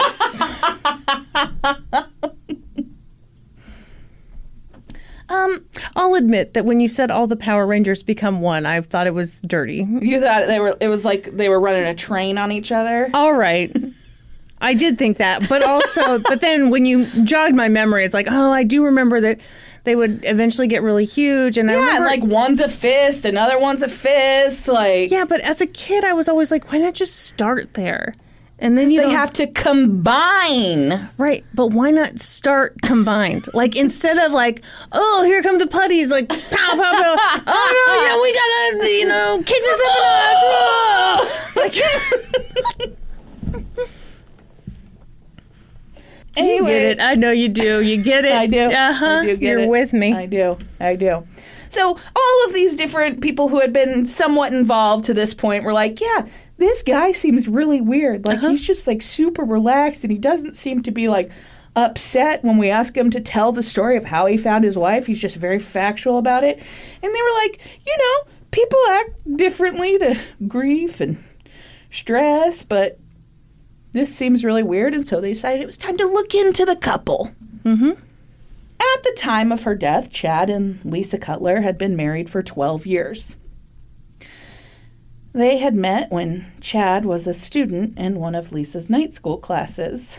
Oh no. So she was a high school Spanish teacher, like as her day job. I'm uh-huh. not sure if that's what she like if she was also teaching Spanish at her night job. Okay. But it was like for older people in the night school program. She had been 33 when she met Chad and he was 22. Oh no. Yeah. That's creepy. Can you imagine? No, I can't imagine. no, I think it's creepy. Yeah. Yeah, she's 11 years older than him, which at the point of 22 and 33, Yeah. huge difference. Yeah. Huge life difference. One is I can legally drink finally, and the other is I teach night school. Yeah. yeah. Uh-huh. Uh, so anyway, the two had hit it off right away, and the chemistry was electric. Boogie woogie woogie. get down. Yeah. Um, despite their age difference, everyone around them said they made uh, for a beautiful couple who looked to have a bright and happy future ahead of them.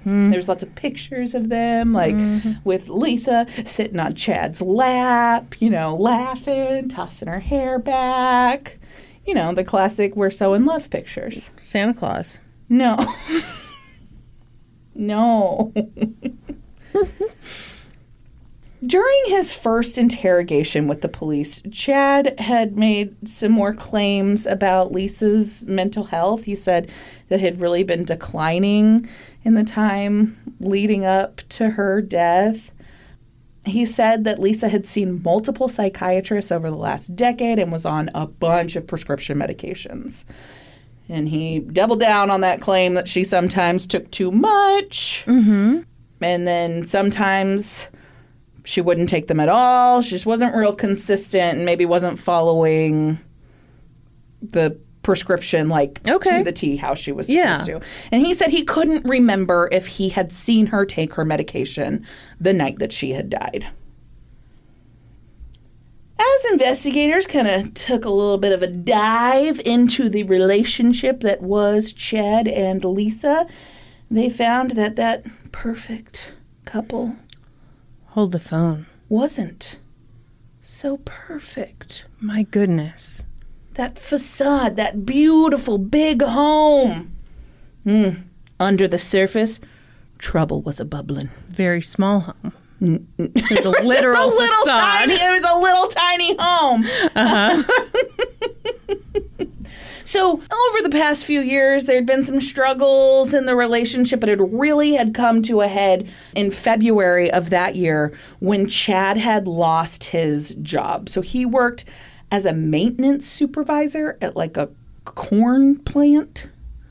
A corn plant? A corn plant. Okay. No, pr- a plant that processes corn. Yeah. Mm-hmm. And he made like six figures at that job. Okay. And then he'd gotten laid off. And now they were living purely on Lisa's teacher salary, Oh shit. which was like $44,000. yeah. Their bank was, I'm sorry, their bank. they owned a bank. no, their home was in foreclosure. Oh. And you know, they they kind of asked Chad about some of these struggles and he said, "Yeah, it's been really tough since I lost my job and you know, I've I'm a recovering alcoholic and things have been really bad at times." Hmm. And during their investigation into this couple, the police had learned that Lisa had actually filed for divorce back in February Wow. and that she had been granted a protection order against Chad at Talk about burying the lead, Brandy. All right.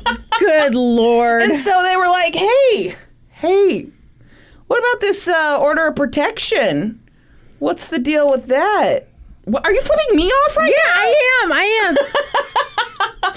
And he's like, "Oh yeah." This is officially no mystery. Have started. like, "Oh, oh, that old thing." It's no big deal. It's actually it, this. It's kind of funny. She didn't mean actually. it. She didn't. Nope. That was just a whole thing. There was a big blow up when I got laid off, and you know, Bitches be crazy. I lost my temper a little bit. She went Mm-hmm. and stayed with the neighbors for a couple of days, filed for divorce, got the protection order. We've all been there. Yeah. Everything has calmed down. She's she just called her attorney. We're not even moving forward with the divorce. We've reconciled. Mm-hmm.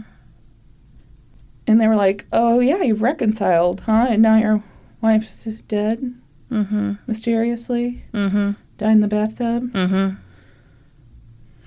Okay." And they were like, "Hey, Chad, can you take your shirt off for us?" Inappropriate. They're like, "We just standard." Standard part of the investigation. I love to see somebody's nipples. And so this was just like, I don't know, the day after, two days after. Mm-hmm. And so they actually got a search warrant to see His nipples. Chad topless. Uh-huh. And so in an interrogation room, he took his shirt off, and there on his arm, Scratches. scratches. Yeah, of course. And they're like, What's the deal with the scratches, buddy? Mm-hmm. And he was like, Oh, I have eczema. So sometimes I just get real itchy. Yeah. And then I just get to scratching. Mm-hmm. And then, you know, you know how it is. and so they're like, cool, cool, cool. All right. And so now, according to this episode of Accident, Suicide, or Murder, we're starting to get pretty suspicious of Chad. I hate these shows. I hate them. Good lord. what? You don't think we should be suspicious of Chad?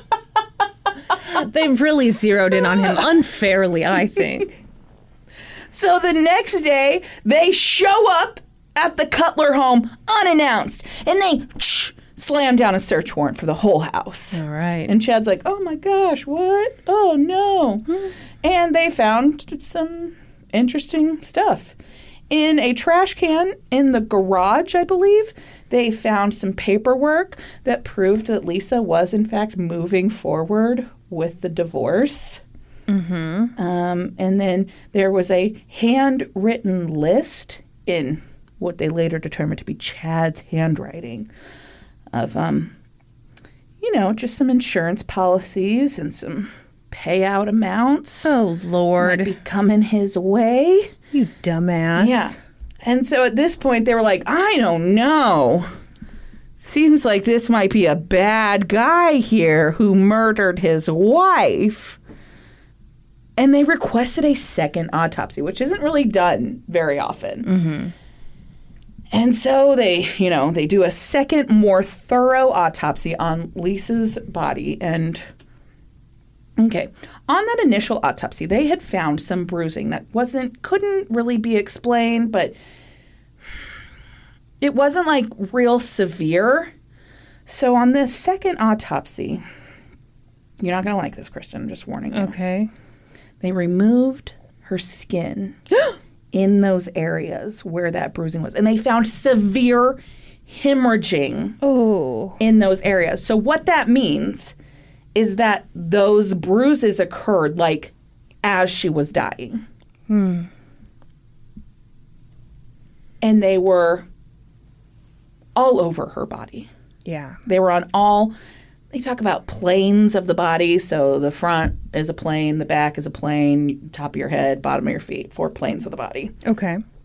She had significant bruising and hemorrhaging to all planes of her body. Hmm. On this second autopsy, they determined that none of that was typical with an accidental drowning. Right. What a more likely explanation was is that those bruises occurred as she fought to get her head back above water as it was being held under. Specifically, the bruises on her elbows Yeah. were of her fighting back against the bathtub Oh to try and get her head above water. Yeah. Oh fuck this guy. Go. Yeah. mm-hmm. So, right about the time that they're discovering all of this and they're like, oh shit, this guy murdered his wife, Lisa's funeral was going on. And Chad was fucking living it up at the funeral. It was like he was on display. He was saying hi to everyone. Don't do finger he was- guns. I guarantee you he was doing finger guns. He seems like the type. He seems 100% the type to do finger guns. okay. He was hugging every woman that was there and was like, oh my gosh, you look so great. Look how nice you look. Love that outfit you picked out. but did they look nice? I don't know. Hmm. I don't know. A friend. Am I missing the point? I think you are. a friend of Lisa said it was extremely painful to witness. She said that Chad acted like he was out at a bar. Oh god. He was excited to see everyone. And he took in. I don't think this is that weird. I think people do this sometimes. But he took the flowers off of the top of Lisa's casket and he handed them out to like women at her funeral as a keepsake. I don't, I don't think that's, that's, that weird. I don't think that's that weird either. yeah, I think I think people do that. I think also like a funeral. Well, not in this situation. Never mind. I was about to say something different. Okay. I was about to say like, but the the the thing I was thinking of was like in funerals for very old people, sometimes it's kind of a nicer atmosphere because like you know everyone's getting together Yeah. and I would even argue that point, even in a case like this, where obviously I think this guy's a murderer, but if, Yeah. if somebody had actually had an accidental death and it was shocking, there's still a point where a funeral can feel kind of like a break from the grief. yeah.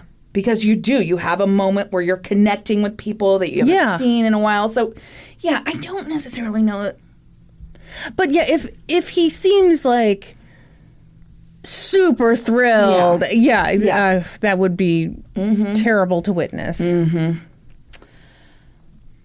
So shortly after Lisa's funeral with that weird display by Chad, the police actually received a tip. A Walmart employee had seen Lisa's obituary and then had like kind of like done a quick Google, I'm guessing, and seen uh-huh. that like some maybe a news story that she had, you know, died in her bathtub or something like that. Okay. She called the police and said she recognized Lisa as a customer from Walmart who she had sold a TracFone to.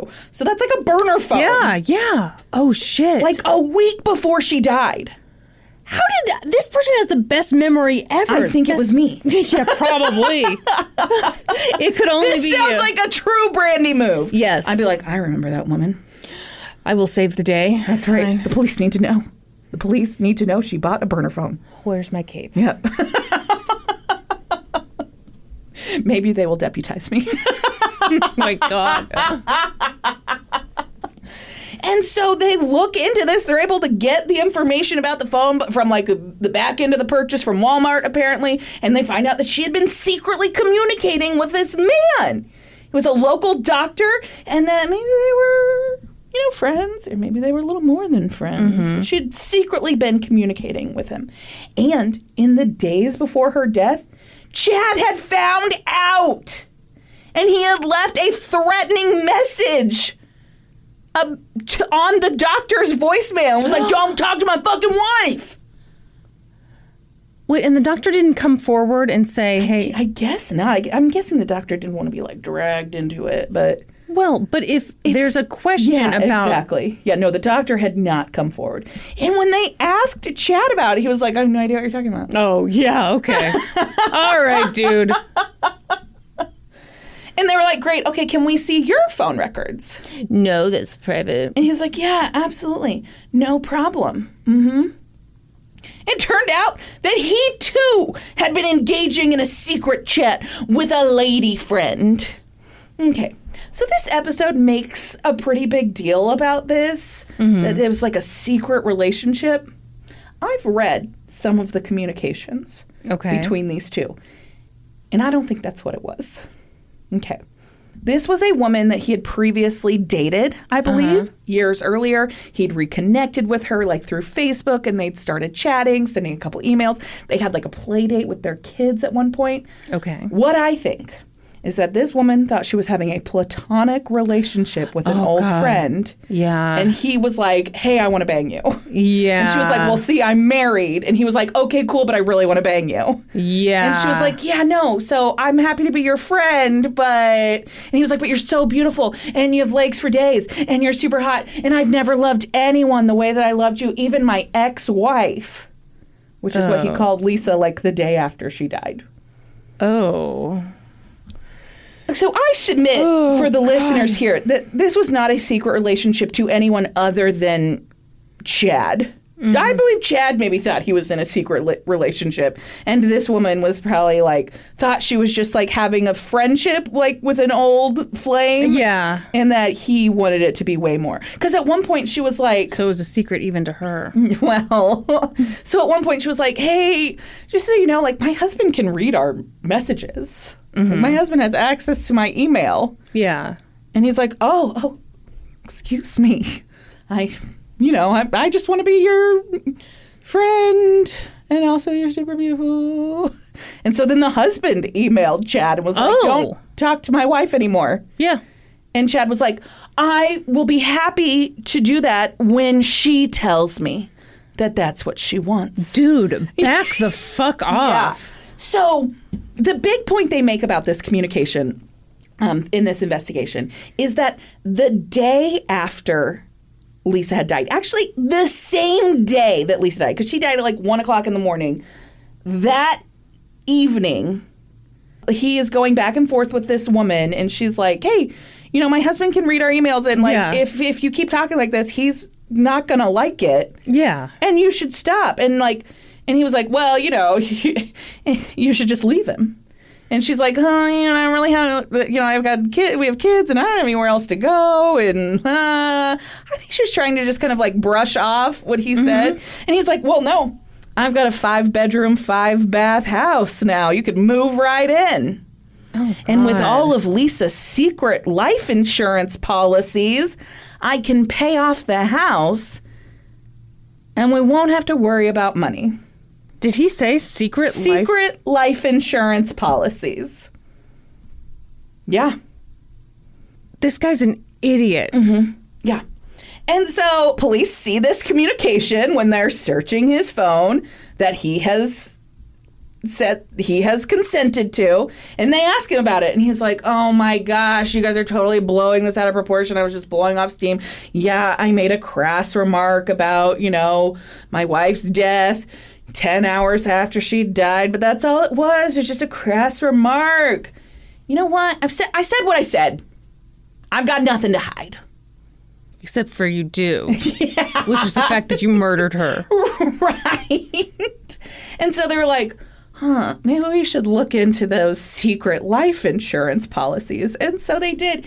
And they found that multiple accidental death life insurance policies had been taken out for Lisa in the days before she died, like literally days before she died.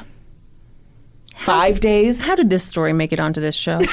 because it was never a mystery. It's never. That, there's no mystery here. There never was. And now this is going to shock you, Kristen. Okay. Chad was the sole beneficiary of all of those policies. Mm-hmm. That is shocking, boy. They also discovered that those policies had all been applied for in Lisa's name with her very own email address that had been set up like four days before she died at a time when she was at work and only Chad was at home able to access their computer. How does anyone think they're going to get away with something this stupid? I know. I know. Ugh, Yeah. poor Lisa. Yeah. This is what they said on this show after they discovered that Chad had been the one to take out these life insurance policies and that he'd created a fake email address hmm. with Lisa's name. They said, We became convinced that Chad had killed her. It was not a suicide. It was not an accident. It was not a drug overdose. This wasn't some mysterious intruder. Chad had murdered his wife. Ugh. wow. But they still needed some more concrete proof, and so they did some DNA testing on Lisa's remains. They did some fingernail scrapings mm-hmm. because he had those scratches on his arms. Well, that was because of the eczema. That's from his eczema, right? Yeah. But those DNA tests came back, and they came back either belonging to Chad mm-hmm. or Chad and Lisa's 11 year old son. And so they brought this information to Chad, and they were like, well, you know, we did some tests, and Lisa had some tissue under her nails, and we are able to link it to either you or your son. Mm-hmm. And Chad said, Don't you dare tell me that he blamed the kid. Well, he is pretty big for his age, and Lisa's No. pretty small, so. No. He implicated his 11 year old son. oh my God. Can we fast forward to the part where this guy gets locked up forever? Well, before they could do that, they brought in an aquatic death expert. What? Yeah, because they were still they the the forensic pathologist had still not declared this a homicide. Okay. So they had not arrested Chad. They weren't able to charge him with murder to this point because the manner of death was still undetermined at this point. And so they brought in this woman on Andrea Zaferes, and she was an aquatic death expert. That sounds so cool. I know. and so, yeah, she has done like, I don't know, she's testified at like 300 trials of people who've died in some kind of aquatic manner. And mm-hmm. she's like the foremost expert on aquatic deaths, according to this show. Anyway, and she looked over. You know, the autopsies, both of them. She looked at all the pictures. She looked at the scene. They had actually removed the bathtub from the home at this point. It was like in the crime lab. And she said that the injuries on Lisa's body were clear evidence of foul play. She said, You don't die and flop around in a bathtub. Mm-hmm. There's no death that would have explained that. Yeah. She went on to theorize that Lisa could have possibly even been killed outside of the bathtub and then placed there to stage the whole drowning scene. But there was water in her lungs, which she said could have happened if she'd been, you know. There are different scenarios Yeah. that could explain that. But the most likely explanation was that she was held under the water until she died. Yeah. One of the things that she thought was the most telling of this is that it didn't appear to her, based on the autopsy, that Lisa had spent much time in the tub. Her fingers weren't pruny. Yeah. Yeah. It didn't appear that she'd been in the tub for hours, as Chad had claimed. Wait, is he full of shit? Uh huh. Oh. Mm-hmm. That's right. Finally, about a year and a half after Lisa died, Chad was finally arrested and charged with the first degree murder of his wife. Fucking finally. Mm-hmm. In the meantime, he's been off like wife shopping. He sent his kids to stay with like an aunt in California for like two weeks while he went out of the country and like was looking he like was sending emails about like oh i've met this really nice woman here she'd you know she could start out as a nanny and then become your mom Oh God. yeah yeah Chad Cutler's murder trial began in June of 2015. The prosecution was led by First Assistant Macon County State's Attorney Nicole Kroncke. Cronk. Cronky. Did they not say it on the episode? No, I never heard it pronounced anywhere. K R O N C K E. Crunk. In her opening statement, she told a jury of eight men and four women that Chad Cutler had forcibly drowned his wife in the bathtub as she was moving forward with a divorce and he had become involved with another woman. She told the jury that in January of 2012, Lisa Cutler had told a coworker of hers at Eisenhower High School that she was scared. She said, If anything happens to me, please look into my husband. Uh, that. Ugh. Yeah. That infuriates me. She went on to tell the jury Lisa made this statement through tears. Three months later, this mother of two young children was found dead in the bathtub of her house. Yeah. She told the jury that in February of 2012, Lisa had filed for divorce and had been granted an order of protection, and Chad had been forced to leave the house.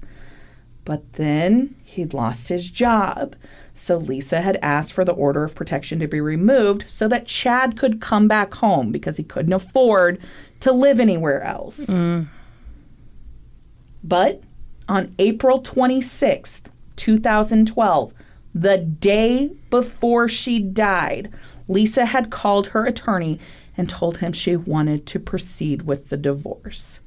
She had told her attorney that she was afraid of Chad.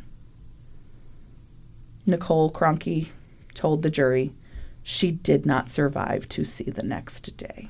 Hmm. Chad Cutler's defense attorney, Jeff Justice. No. no. Is that for real? That's his name! Oh. Jeff Justice! That's he for so- sure has a billboard, right? Of course he does. of course.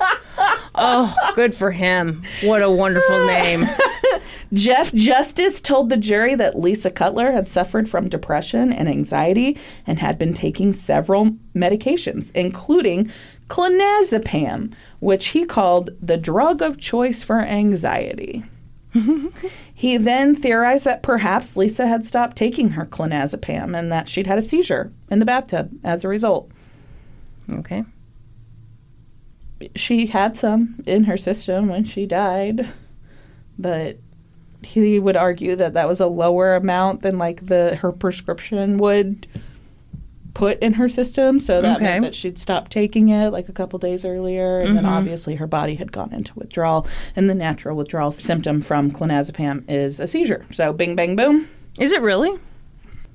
It oh. can be Everybody, we're getting the big eye roll from Brandy. So it- what ends up happening in this trial is it's basically battle of the experts. Mm-hmm. The prosecution puts up their forensic pathologist, their aquatic death expert, and they talk about, you know, what they found, how none of her injuries match an accidental drowning. They don't even match a seizure. Yeah.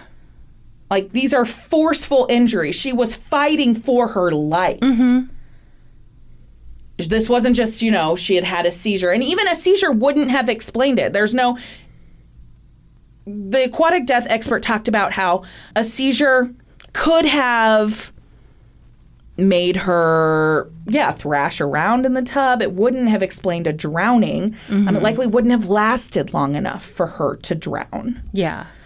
And the argument that it was caused by a withdrawal, they put her psychiatrist on the stand and he talked about how she had confided in him that she thought her husband was stealing her anxiety meds and that she often ran out of her prescription before the end of the month. And so at times she would go three days, 10 days, at one time 19 days without that prescription Uh huh. Wow. and hadn't ever had a seizure as a withdrawal symptom. Mm hmm. Jeff Justice did say that, you know, the medical evidence doesn't show whether or not maybe she fell in the tub or drowned because of a seizure. You know, the medical evidence isn't going to tell you that, but I'm here to tell you it's possible. Okay. And he told the jury that Chad had reacted just as anyone would when he found his wife unresponsive in the tub that night. He drained the water, then he removed her from the tub, and he'd attempted CPR. Totally normal. That's what anybody does. And then, in an attempt to explain some of Chad's odd or unemotional behavior following Lisa's death, I think this is a weird explanation. Jeff Justice basically said that, you know, maybe Chad was kind of in shock. And then he cited this text message that he'd sent the day after Lisa died. So, because their house was entering foreclosure, they were trying to sell it before Uh-huh. Yeah. it was foreclosed on. Yeah. Short sale. Yes. The day that Lisa died, like later that same day, Chad had sent a text message to their real estate broker. He said, My wife has had a near death experience. Oh. Please don't come. I guess they'd had some kind of meeting planned or something like that. And so Jeff Justice was like, This is a clear sign that Chad wasn't even sure what was going on. I don't know. No. So the prosecution called 60 witnesses to testify, and it was a bunch of people from the hospital that talked about, Yeah. you know, and the first responders. The first responders had some interesting testimony about the bedroom. The bed was made. Chad made the claim that he had been in bed reading a book and that he'd just fallen asleep. Yet all of the books were neatly stacked on their nightstand, and a kid's book was the top book on the stack. Well, don't judge him. But like for his story to be true, he had woken up, perfectly stacked the books up, mm-hmm. made the bed, gotten dressed, and then gone in to find his wife in the bathroom. yeah. Total bullshit. Total bullshit. And then they the prosecution was able to call a few witnesses, some neighbors who had talked to Chad in the days after Lisa's death. And one he had told, yeah, I it was clear when I went in there that she was dead. I didn't even try CPR. And another had the day after Lisa's death had been visited by a couple of investigators because it was the neighbor who Lisa had gone and stayed with when she got that order of protection granted. Yeah. And so they'd gone and interviewed her. And as soon as the marked police car left the driveway, Chad had called the neighbor and been like, hey, what was that about? And she was like, you know, just standard, I think just standard, you know, questions they just had about Lisa. And Chad was like, anything I should worry about? What? Yeah. The prosecution was also able to present a bunch of information, a bunch of proof that in the hours after Lisa's death, that next day during the daytime hours, he'd called every life insurance policy and tried to make his life insurance claims. Dear God. They also put the funeral director on the mm-hmm. stand who had made the plans for Lisa's funeral. It was a woman. She said she had been alone at the funeral home the day that Chad had brought in the clothing for Lisa to wear for her viewing. Mm-hmm. And she said the clothing wasn't, he didn't bring clean clothes. They were like balled up in a bag. And he just kind of been like, yeah, this is what we want her to wear. And then he'd asked if he could see the body. And she was like, no, I'm sorry. You know, our policy is that someone else has to be here mm-hmm. in order for us to do a viewing. So you'll have to wait until there's another person present. But you, you can do a viewing before, you know, we bring her out for the visitation and whatever. And she said she'd just gotten like a real weird vibe Yeah. from Chad. And so he'd left and she'd immediately locked the funeral home door behind him. And then he called her from the parking lot and said, Hey, you know, I hope I'm not speaking out of turn here, but I just wanted to let you know that I think you are beautiful. Ew. And uh, if you're, you know, interested, I'd like to get your phone number, I, or I can give you my phone number. What the? Yeah. And so she just like brushed him off This and got him off had the a problem. Oh my oh God. my gosh! Right.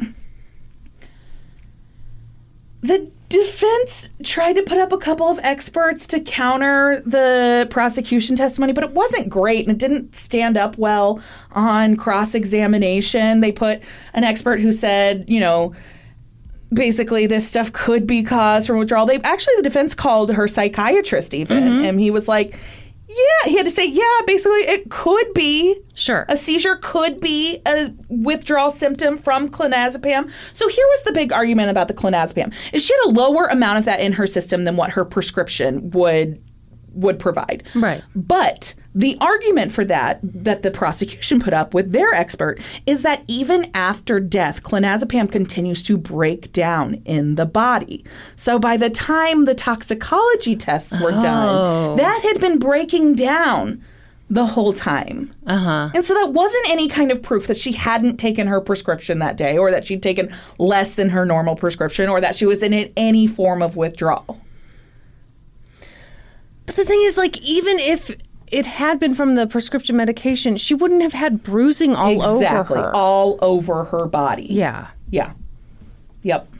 They called like a forensic accountant type dude who talked about the Cutler's financial state. They were in mm-hmm. foreclosure for their house. They owed like $450,000 on it. One of their cars was paid off, the other was not. They had like a $30,000 car loan on it. But they had about $42,000 in the bank. Yeah. And that had been a payout, a severance package of Chad's when he had gotten laid off from his job. But yeah, they were in debt by for about four hundred and fifty thousand dollars. It didn't mm-hmm. look great, and at this time, Lisa was the only one bringing in any money. They also called an insurance expert to the stand who talked about those insurance policies. On April twenty first, six days before Lisa died, Chad Cutler took out two policies in Lisa's name, totaling $700,000. In total, with all of these policies he'd managed to take out in her name, it was about $1.65 million Wow. he gained from her accidental death. Wow. And he had already started the process the same day she died to try and cash in on those policies. He even called the school she was employed with and was like, hey, this is Chad, Lisa Cutler's husband. Um, she died last night. And they were like, oh my, oh my gosh, I'm so sorry. And he's like, yeah, yeah, yeah. Um, life insurance policy. I think she had a life insurance policy through the school district. Is that right? And they were like, Wow. yeah, we'll send you over the information. Yeah.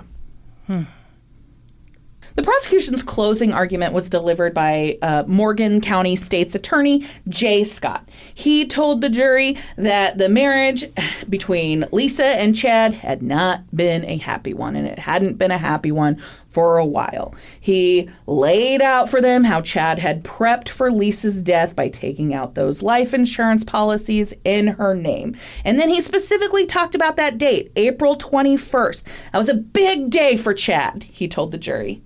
That day, he'd been able to secure $700,000 in life insurance policies without Lisa having any idea. He said from there, Lisa only had a few more days to live. He reminded the jurors of the witnesses who had testified that Lisa was afraid of Chad and that she had told people to look into him if something happened to her. He also read from Chad's own journal entry dated January 15th, 2012. Chad wrote, I don't blame her for her fear, but she's got to stop or she's got to go. Hmm. Yeah, I don't know any more context. Okay, than I was going to say a fear Yeah, of what? I but don't know any more context than that. That is all I know. So during the whole trial, the bathtub that Lisa had died in Mm-hmm. was sitting in the courtroom. And the prosecutors brought in this mannequin and laid it in the bathtub. And on the mannequin, they had put in like a little, put in? they had put in, they had put like a little sticky note in each spot where her injuries were. All 23 of the injuries to all different parts of her body. It was pretty a pretty dramatic move to show Yeah. them like this is the bathtub. This mannequin is Lisa. These are the injuries to her body. Mm-hmm. And the dramatic move worked. The jury deliberated for only two hours before finding Chad guilty. A judge sentenced him to 45 years in prison without the possibility of parole. He will have to serve all 45 years.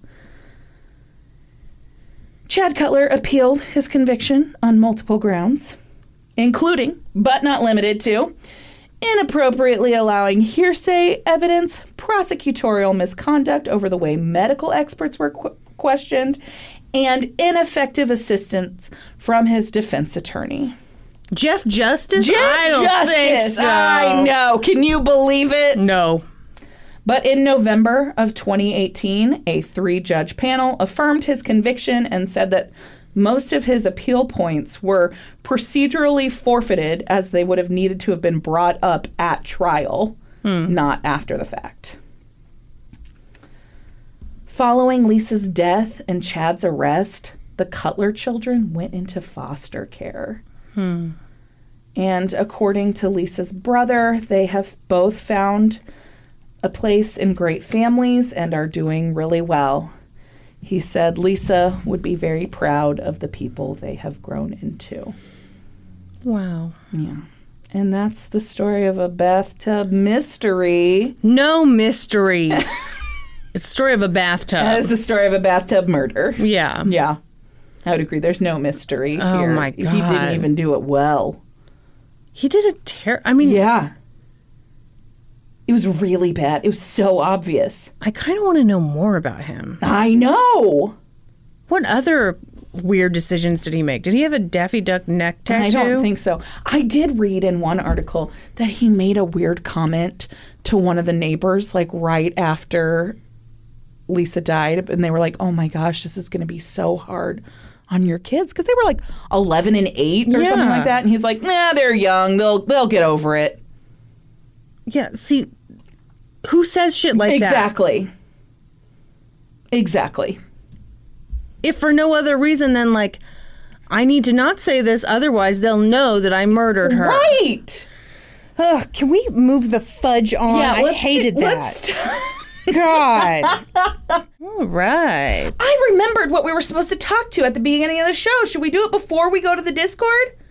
What we were supposed to talk to? What are you talking? Talk about? Oh, okay. What- we had like a? Did I say talk to? You sure did. Oh, I'm sorry. I didn't mean to. At the beginning of the show, I was like, I feel like there was something yeah. we were supposed what to talk about. What was it? We were supposed to make our announcement about our winter break and stuff. Oh shoot! Yes. yes. Okay, everyone. Yes. So um, we will be off next week for Thanksgiving. Mm-hmm. And then we'll be back for a few weeks before Christmas, and then we'll be off for the holidays and for a winter break. We're so excited for a winter break. Oh, yeah. So this will be just like our summer break. We'll Yeah. take a few weeks off. We'll be active on our Patreon still, but we won't be putting out weekly episodes. And then we'll be back in February. we will continue to do bonus episodes That's on correct. Patreon. That is correct. so if you need a, a taste of us, That's right. Uh, uh, I. I'm just Nope. going to elaborate I know, on taste, I and I don't want to. stop I it don't right want there. to. All right. But yeah, this will give us some, you know, some time to enjoy some time with our families and rest and refresh and come back in the new year with some with some Time away new- from you. Hot new stories. You can tell real hot. Sto- this is going to turn into a porn podcast, apparently. Kristen, I'm sorry that this is how you're learning about our format change. I feel like I've been preparing for it for years now. All right, should we take some questions from our Discord? Yes. Ooh, Shabam Shabam wants to know, Kristen, what went through your mind when Brandy was trying to convince you that she was going to date around when she got on Tinder? And how long did it take for you to call her out when she and David were in a relationship a week later, going through something similar with a friend who also listens? Okay, well, I feel like, and correct me if I'm wrong, I feel like the second you told me you were going to go through a hoe phase, I just rolled my eyes you did. immediately. You want you're like, okay, uh-huh. Yeah. You're, uh, actually, you were like, I would love for you to do that, Yeah. but you're not going to. yeah. No, I, I wanted you to. Yeah. I wanted you to like play the field, see what's out there. Um, but that is not your style. Not my style. What was the second part of the question? and how long did it take you to call her out when she and David were in a relationship like a week later? I feel like immediately. Immediately. Immediately. And I was like, no, no, we're keeping it super casual. We're keeping it Oh, it's yeah, super were- casual. Oh my god, you were so ridiculous. You're like, yeah, so it's just like a little thing, and Yeah. um, uh, but um, he's moving in in two days. oh, and then you were like.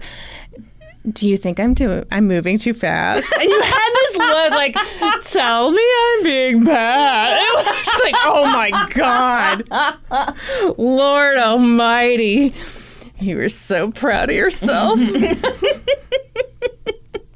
Lola Z wants to know, Brandy, what are your feelings toward child beauty pageants? We know London would win, but would you ever enter her? And Kristen, how would you stop Brandy from scarring her child for life? No, I would never put London in a pageant. We just talked about this the other week, we did. and I think you would. Okay, because your question was, yeah, if someone approached you and was like, "Oh my god," at the mall, someone Yeah. approached you at the mall and was like, "We've got to get that kid in pageants." Yeah. Oh my God, look at this very amazing baby. Yeah, yeah, and I think that that wouldn't be enough. I would. I would say no, you know, absolutely. But then if they were like, "Oh my gosh, she's the most beautiful. She's so unique. She's so different. She's the most beautiful baby ever," I'd be like somebody trying to get me into a cult, and it would probably work. Yeah, it would definitely work. Uh-huh. Yeah. And it would be kind of like the hoe phase. It'd be like, you know, you'd be like, well, I'm. I'm just thinking about putting her in patches. You know, it's really not not that scary or anything. And then, like two days later, you have a flipper for her. You're taking her in to get spray tanned. Oh no!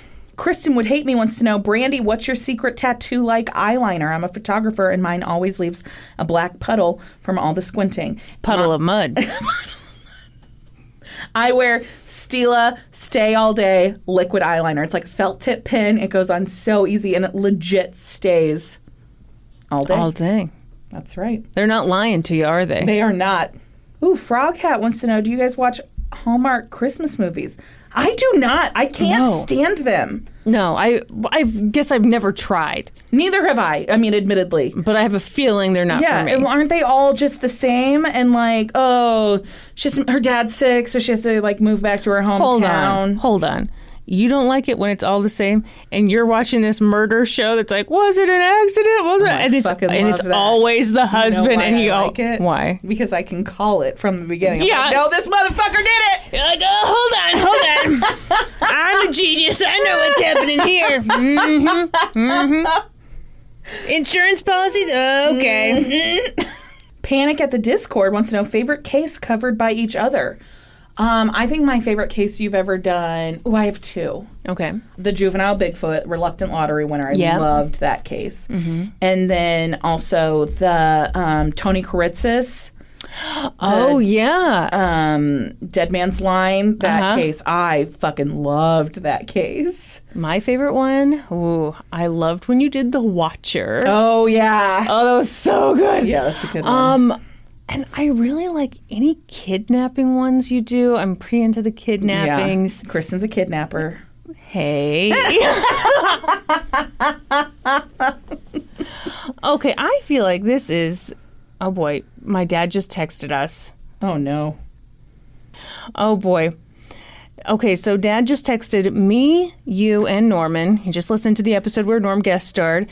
And dad said, listening to the podcast now, Norman is a professional historian trying to teach slash inform a couple of interrupting yahoos. Poor Norman. I mean, He's uh, not wrong. other people felt that way too. Okay, Haven Monahan wants to know Would you run naked in a mall for three minutes for $30 million? Oh, you'd have to hold me back. $30 million? Yeah, okay, but does it? Yeah, I I'd do it. You look like you're not. Uh, thirty million dollars. I'd have to do it. I wouldn't like it, but I'd have to do it. Also, What if it not be everyone my else mall? loved it? No, no one's gonna love that. Can it not be my mall? No, it has to be your mall. It does, but I can't go there anymore. You can too. yeah, for thirty million, I'm doing it. Absolutely. hundred percent doing it. I feel like maybe you wouldn't. I'd can I'd think real hard. You would. I'm a never nude, Kristen. I know you are. Oh my. Ass eating coffee lover wants to know Was Norm really accused of ruining your feminist agenda? What's the story there? Okay, yeah. So Yeah. the story is like a long time ago, back when Norm used to be on the podcast regularly Yeah. as like our audio engineer. Um, someone left a review that was like he was ruining the feminist, Feminist agenda. or some some some weird crap like that. And Yeah, and Yeah. then Norm was like, "Yeah, I don't have to be here, so I'm just gonna not be anymore." he was not too hurt by it, I gotta say. He was just kind of like, "All right, was like, goodbye. All right, bye. Lay's Ruffles and Cottage Cheese wants to know: Do you have a favorite outfit? If so, what is it? Oh, yeah, mine Brandy's is the is the, black jeans shirt, with uh-huh. my black shirt. That's my favorite outfit. Oh my god. Allie roasted me so hard. She did. Us. So we went over to see. Norm hadn't seen their new house. Yeah. So we went over to go see it and we were like, oh, it's so nice. It's so nice. And Alexandra, you know, showed us her room and she was like, yeah, my mom made me clean up because we were having guests. Uh-huh. And I was like, oh, well, yeah, you're having very fancy guests. Because, Yeah. you know, like we're here. Yeah. And she goes, yeah, so imagine my surprise when you showed up in a Taco Bell t shirt and sweatpants.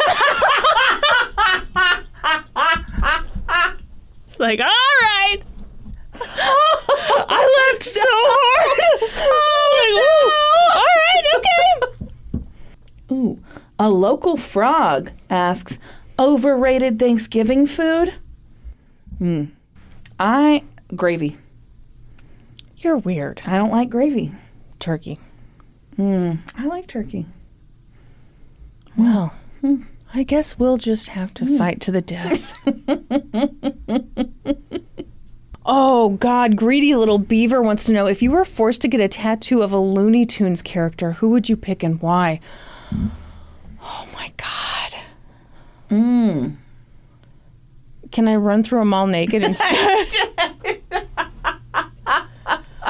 oh, God. I would hate that. Yeah. Um, I would pick that big red haired monster thing.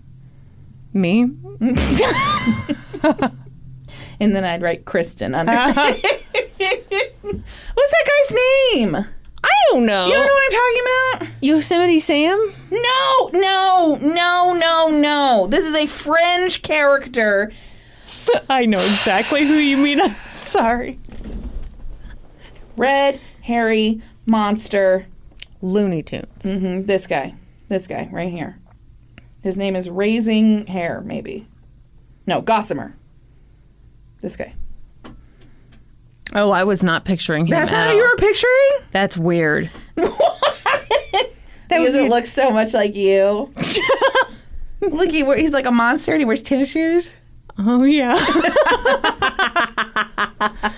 I would get Pepe Le Pew like right by my. Oh, like he's raping you? He is a rapist. yeah. Yeah, he's terrible. Yeah. You want to get the rapiest character? like, they don't even air Pepe Le Pew anymore because he's so rapey. Thank God. Yeah. That was the creepiest little show ever. Have they really gotten rid of it? Yeah. Oh, good. Yeah. He shall live forever on my On your vagina. vag. hmm. Let's go to Costco. Wants to know, Kristen, will you be enjoying sausage Let's brunch? go to Costco. Sausage brunch for Thanksgiving. Hell yeah! Well, actually, no. We do more. That's more of a Christmas. Oh, it's, it's special. But you know, uh, we do that quite a bit around the holidays. So you know, you can't rule it out. old and decrepit 25 year old asks Brandy, would you like to address the picture of London with Oreo on her face? I've made it quite clear on this podcast that I don't like pictures of kids with food on their face. And everybody thought that that would change when I had London. And it has not. I still do not like pictures of kids with food on their face, even my kid. Mm-hmm. So today, my mother gave London the first Oreo of her life. and of course, she loved it because Oreos are 'Cause it's an delicious. Oreo, yes. And then she came in the Discord and posted a picture of her with Oreo all over her face. And I do not approve. She looked cute as a button. She did look cute. but I still don't like it. Should we move on to uh, Yes, Supreme, Court Supreme inductions? Court inductions. Oh, for fuck's sake! I'm. Can you sing a song or something? I'm way at the top. Oh my god, I feel like I could explode. Do you need to go number No. two? I feel like I need to fart my way to the moon, and I have felt this way through your entire case. Oh, And I've just been like, Clenching. I'm on the edge of glory. I'm gonna blow it out my butthole. Oh, oh my. oh, it's the best song you could have sung. I don't know. I, it's like the combination of the pasta. You just got And a the coffee. gas building up. Oh, inside my you. Lord. Inside of you. Inside of you. Well, we've been recording for almost three hours. Yeah, let's get this fucking And show I'm on the such a lady that I haven't farted in here. It's a very small room. We would be trapped with that fart. So I thank you. You're, doing the You're- Lurd's work over here. You're there. welcome. All right, we will be doing uh, names and cookies for this week's inductions. Claire de Lune, Chocolate coconut clusters in bulk. Shelly Martinez, Crispy overcooked chocolate chip. Nikki Kinneman, Thin mint Salem. chocolate chunk from Fabulous Cookies. What's fabulous cookies? A place that sells fabulous cookies. Kim Clark, My mother-in-law's monster cookies. Jill C, Milano's Allison P. browned butter brown sugar cookies. Ooh, Okay, somebody else has said something to this effect. I need to try this. I'm looking up a recipe. Quite good. Olivia H. Shortbread. no relation to Mrs. Potts and Chip. Oreos dipped in milk. Stephanie Stovall. White chocolate chunk. Lindsay R. Old fashioned soft sugar cookies. Margie. Butter cookies coated with dark chocolate. Ooh.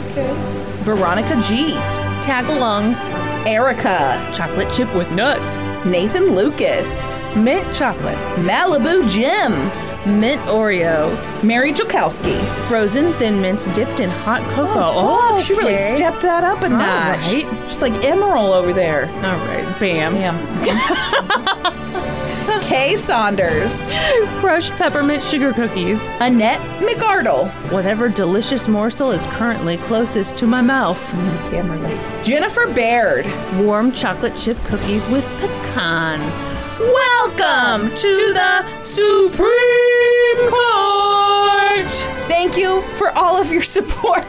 Kristen's about to die. if you're looking for other ways to support us, please find us on social media. We're on Facebook, Twitter, Instagram, Reddit, Patreon. Please remember to subscribe to the podcast wherever you listen, and then head on over to Apple Podcasts and leave us a five star rating and review. And then be sure to join us next week. When we'll be experts on two whole new topics. Podcast adjourned. And now for a note about our process. I read a bunch of stuff, then regurgitate it all back up in my very limited vocabulary. And I copy and paste from the best sources on the web, and sometimes Wikipedia. So we owe a huge thank you to the real experts. I got my info from famoustrials.com, the Korematsu Institute, Smithsonian Magazine, and Wikipedia. I got my info from an episode of Accident, Suicide, or Murder, articles for the Herald and Review, Insurance News Net, and the Court Record. For a full list of our sources, visit lgtcpodcast.com. Any errors are, of course, ours, but please don't take our word for it.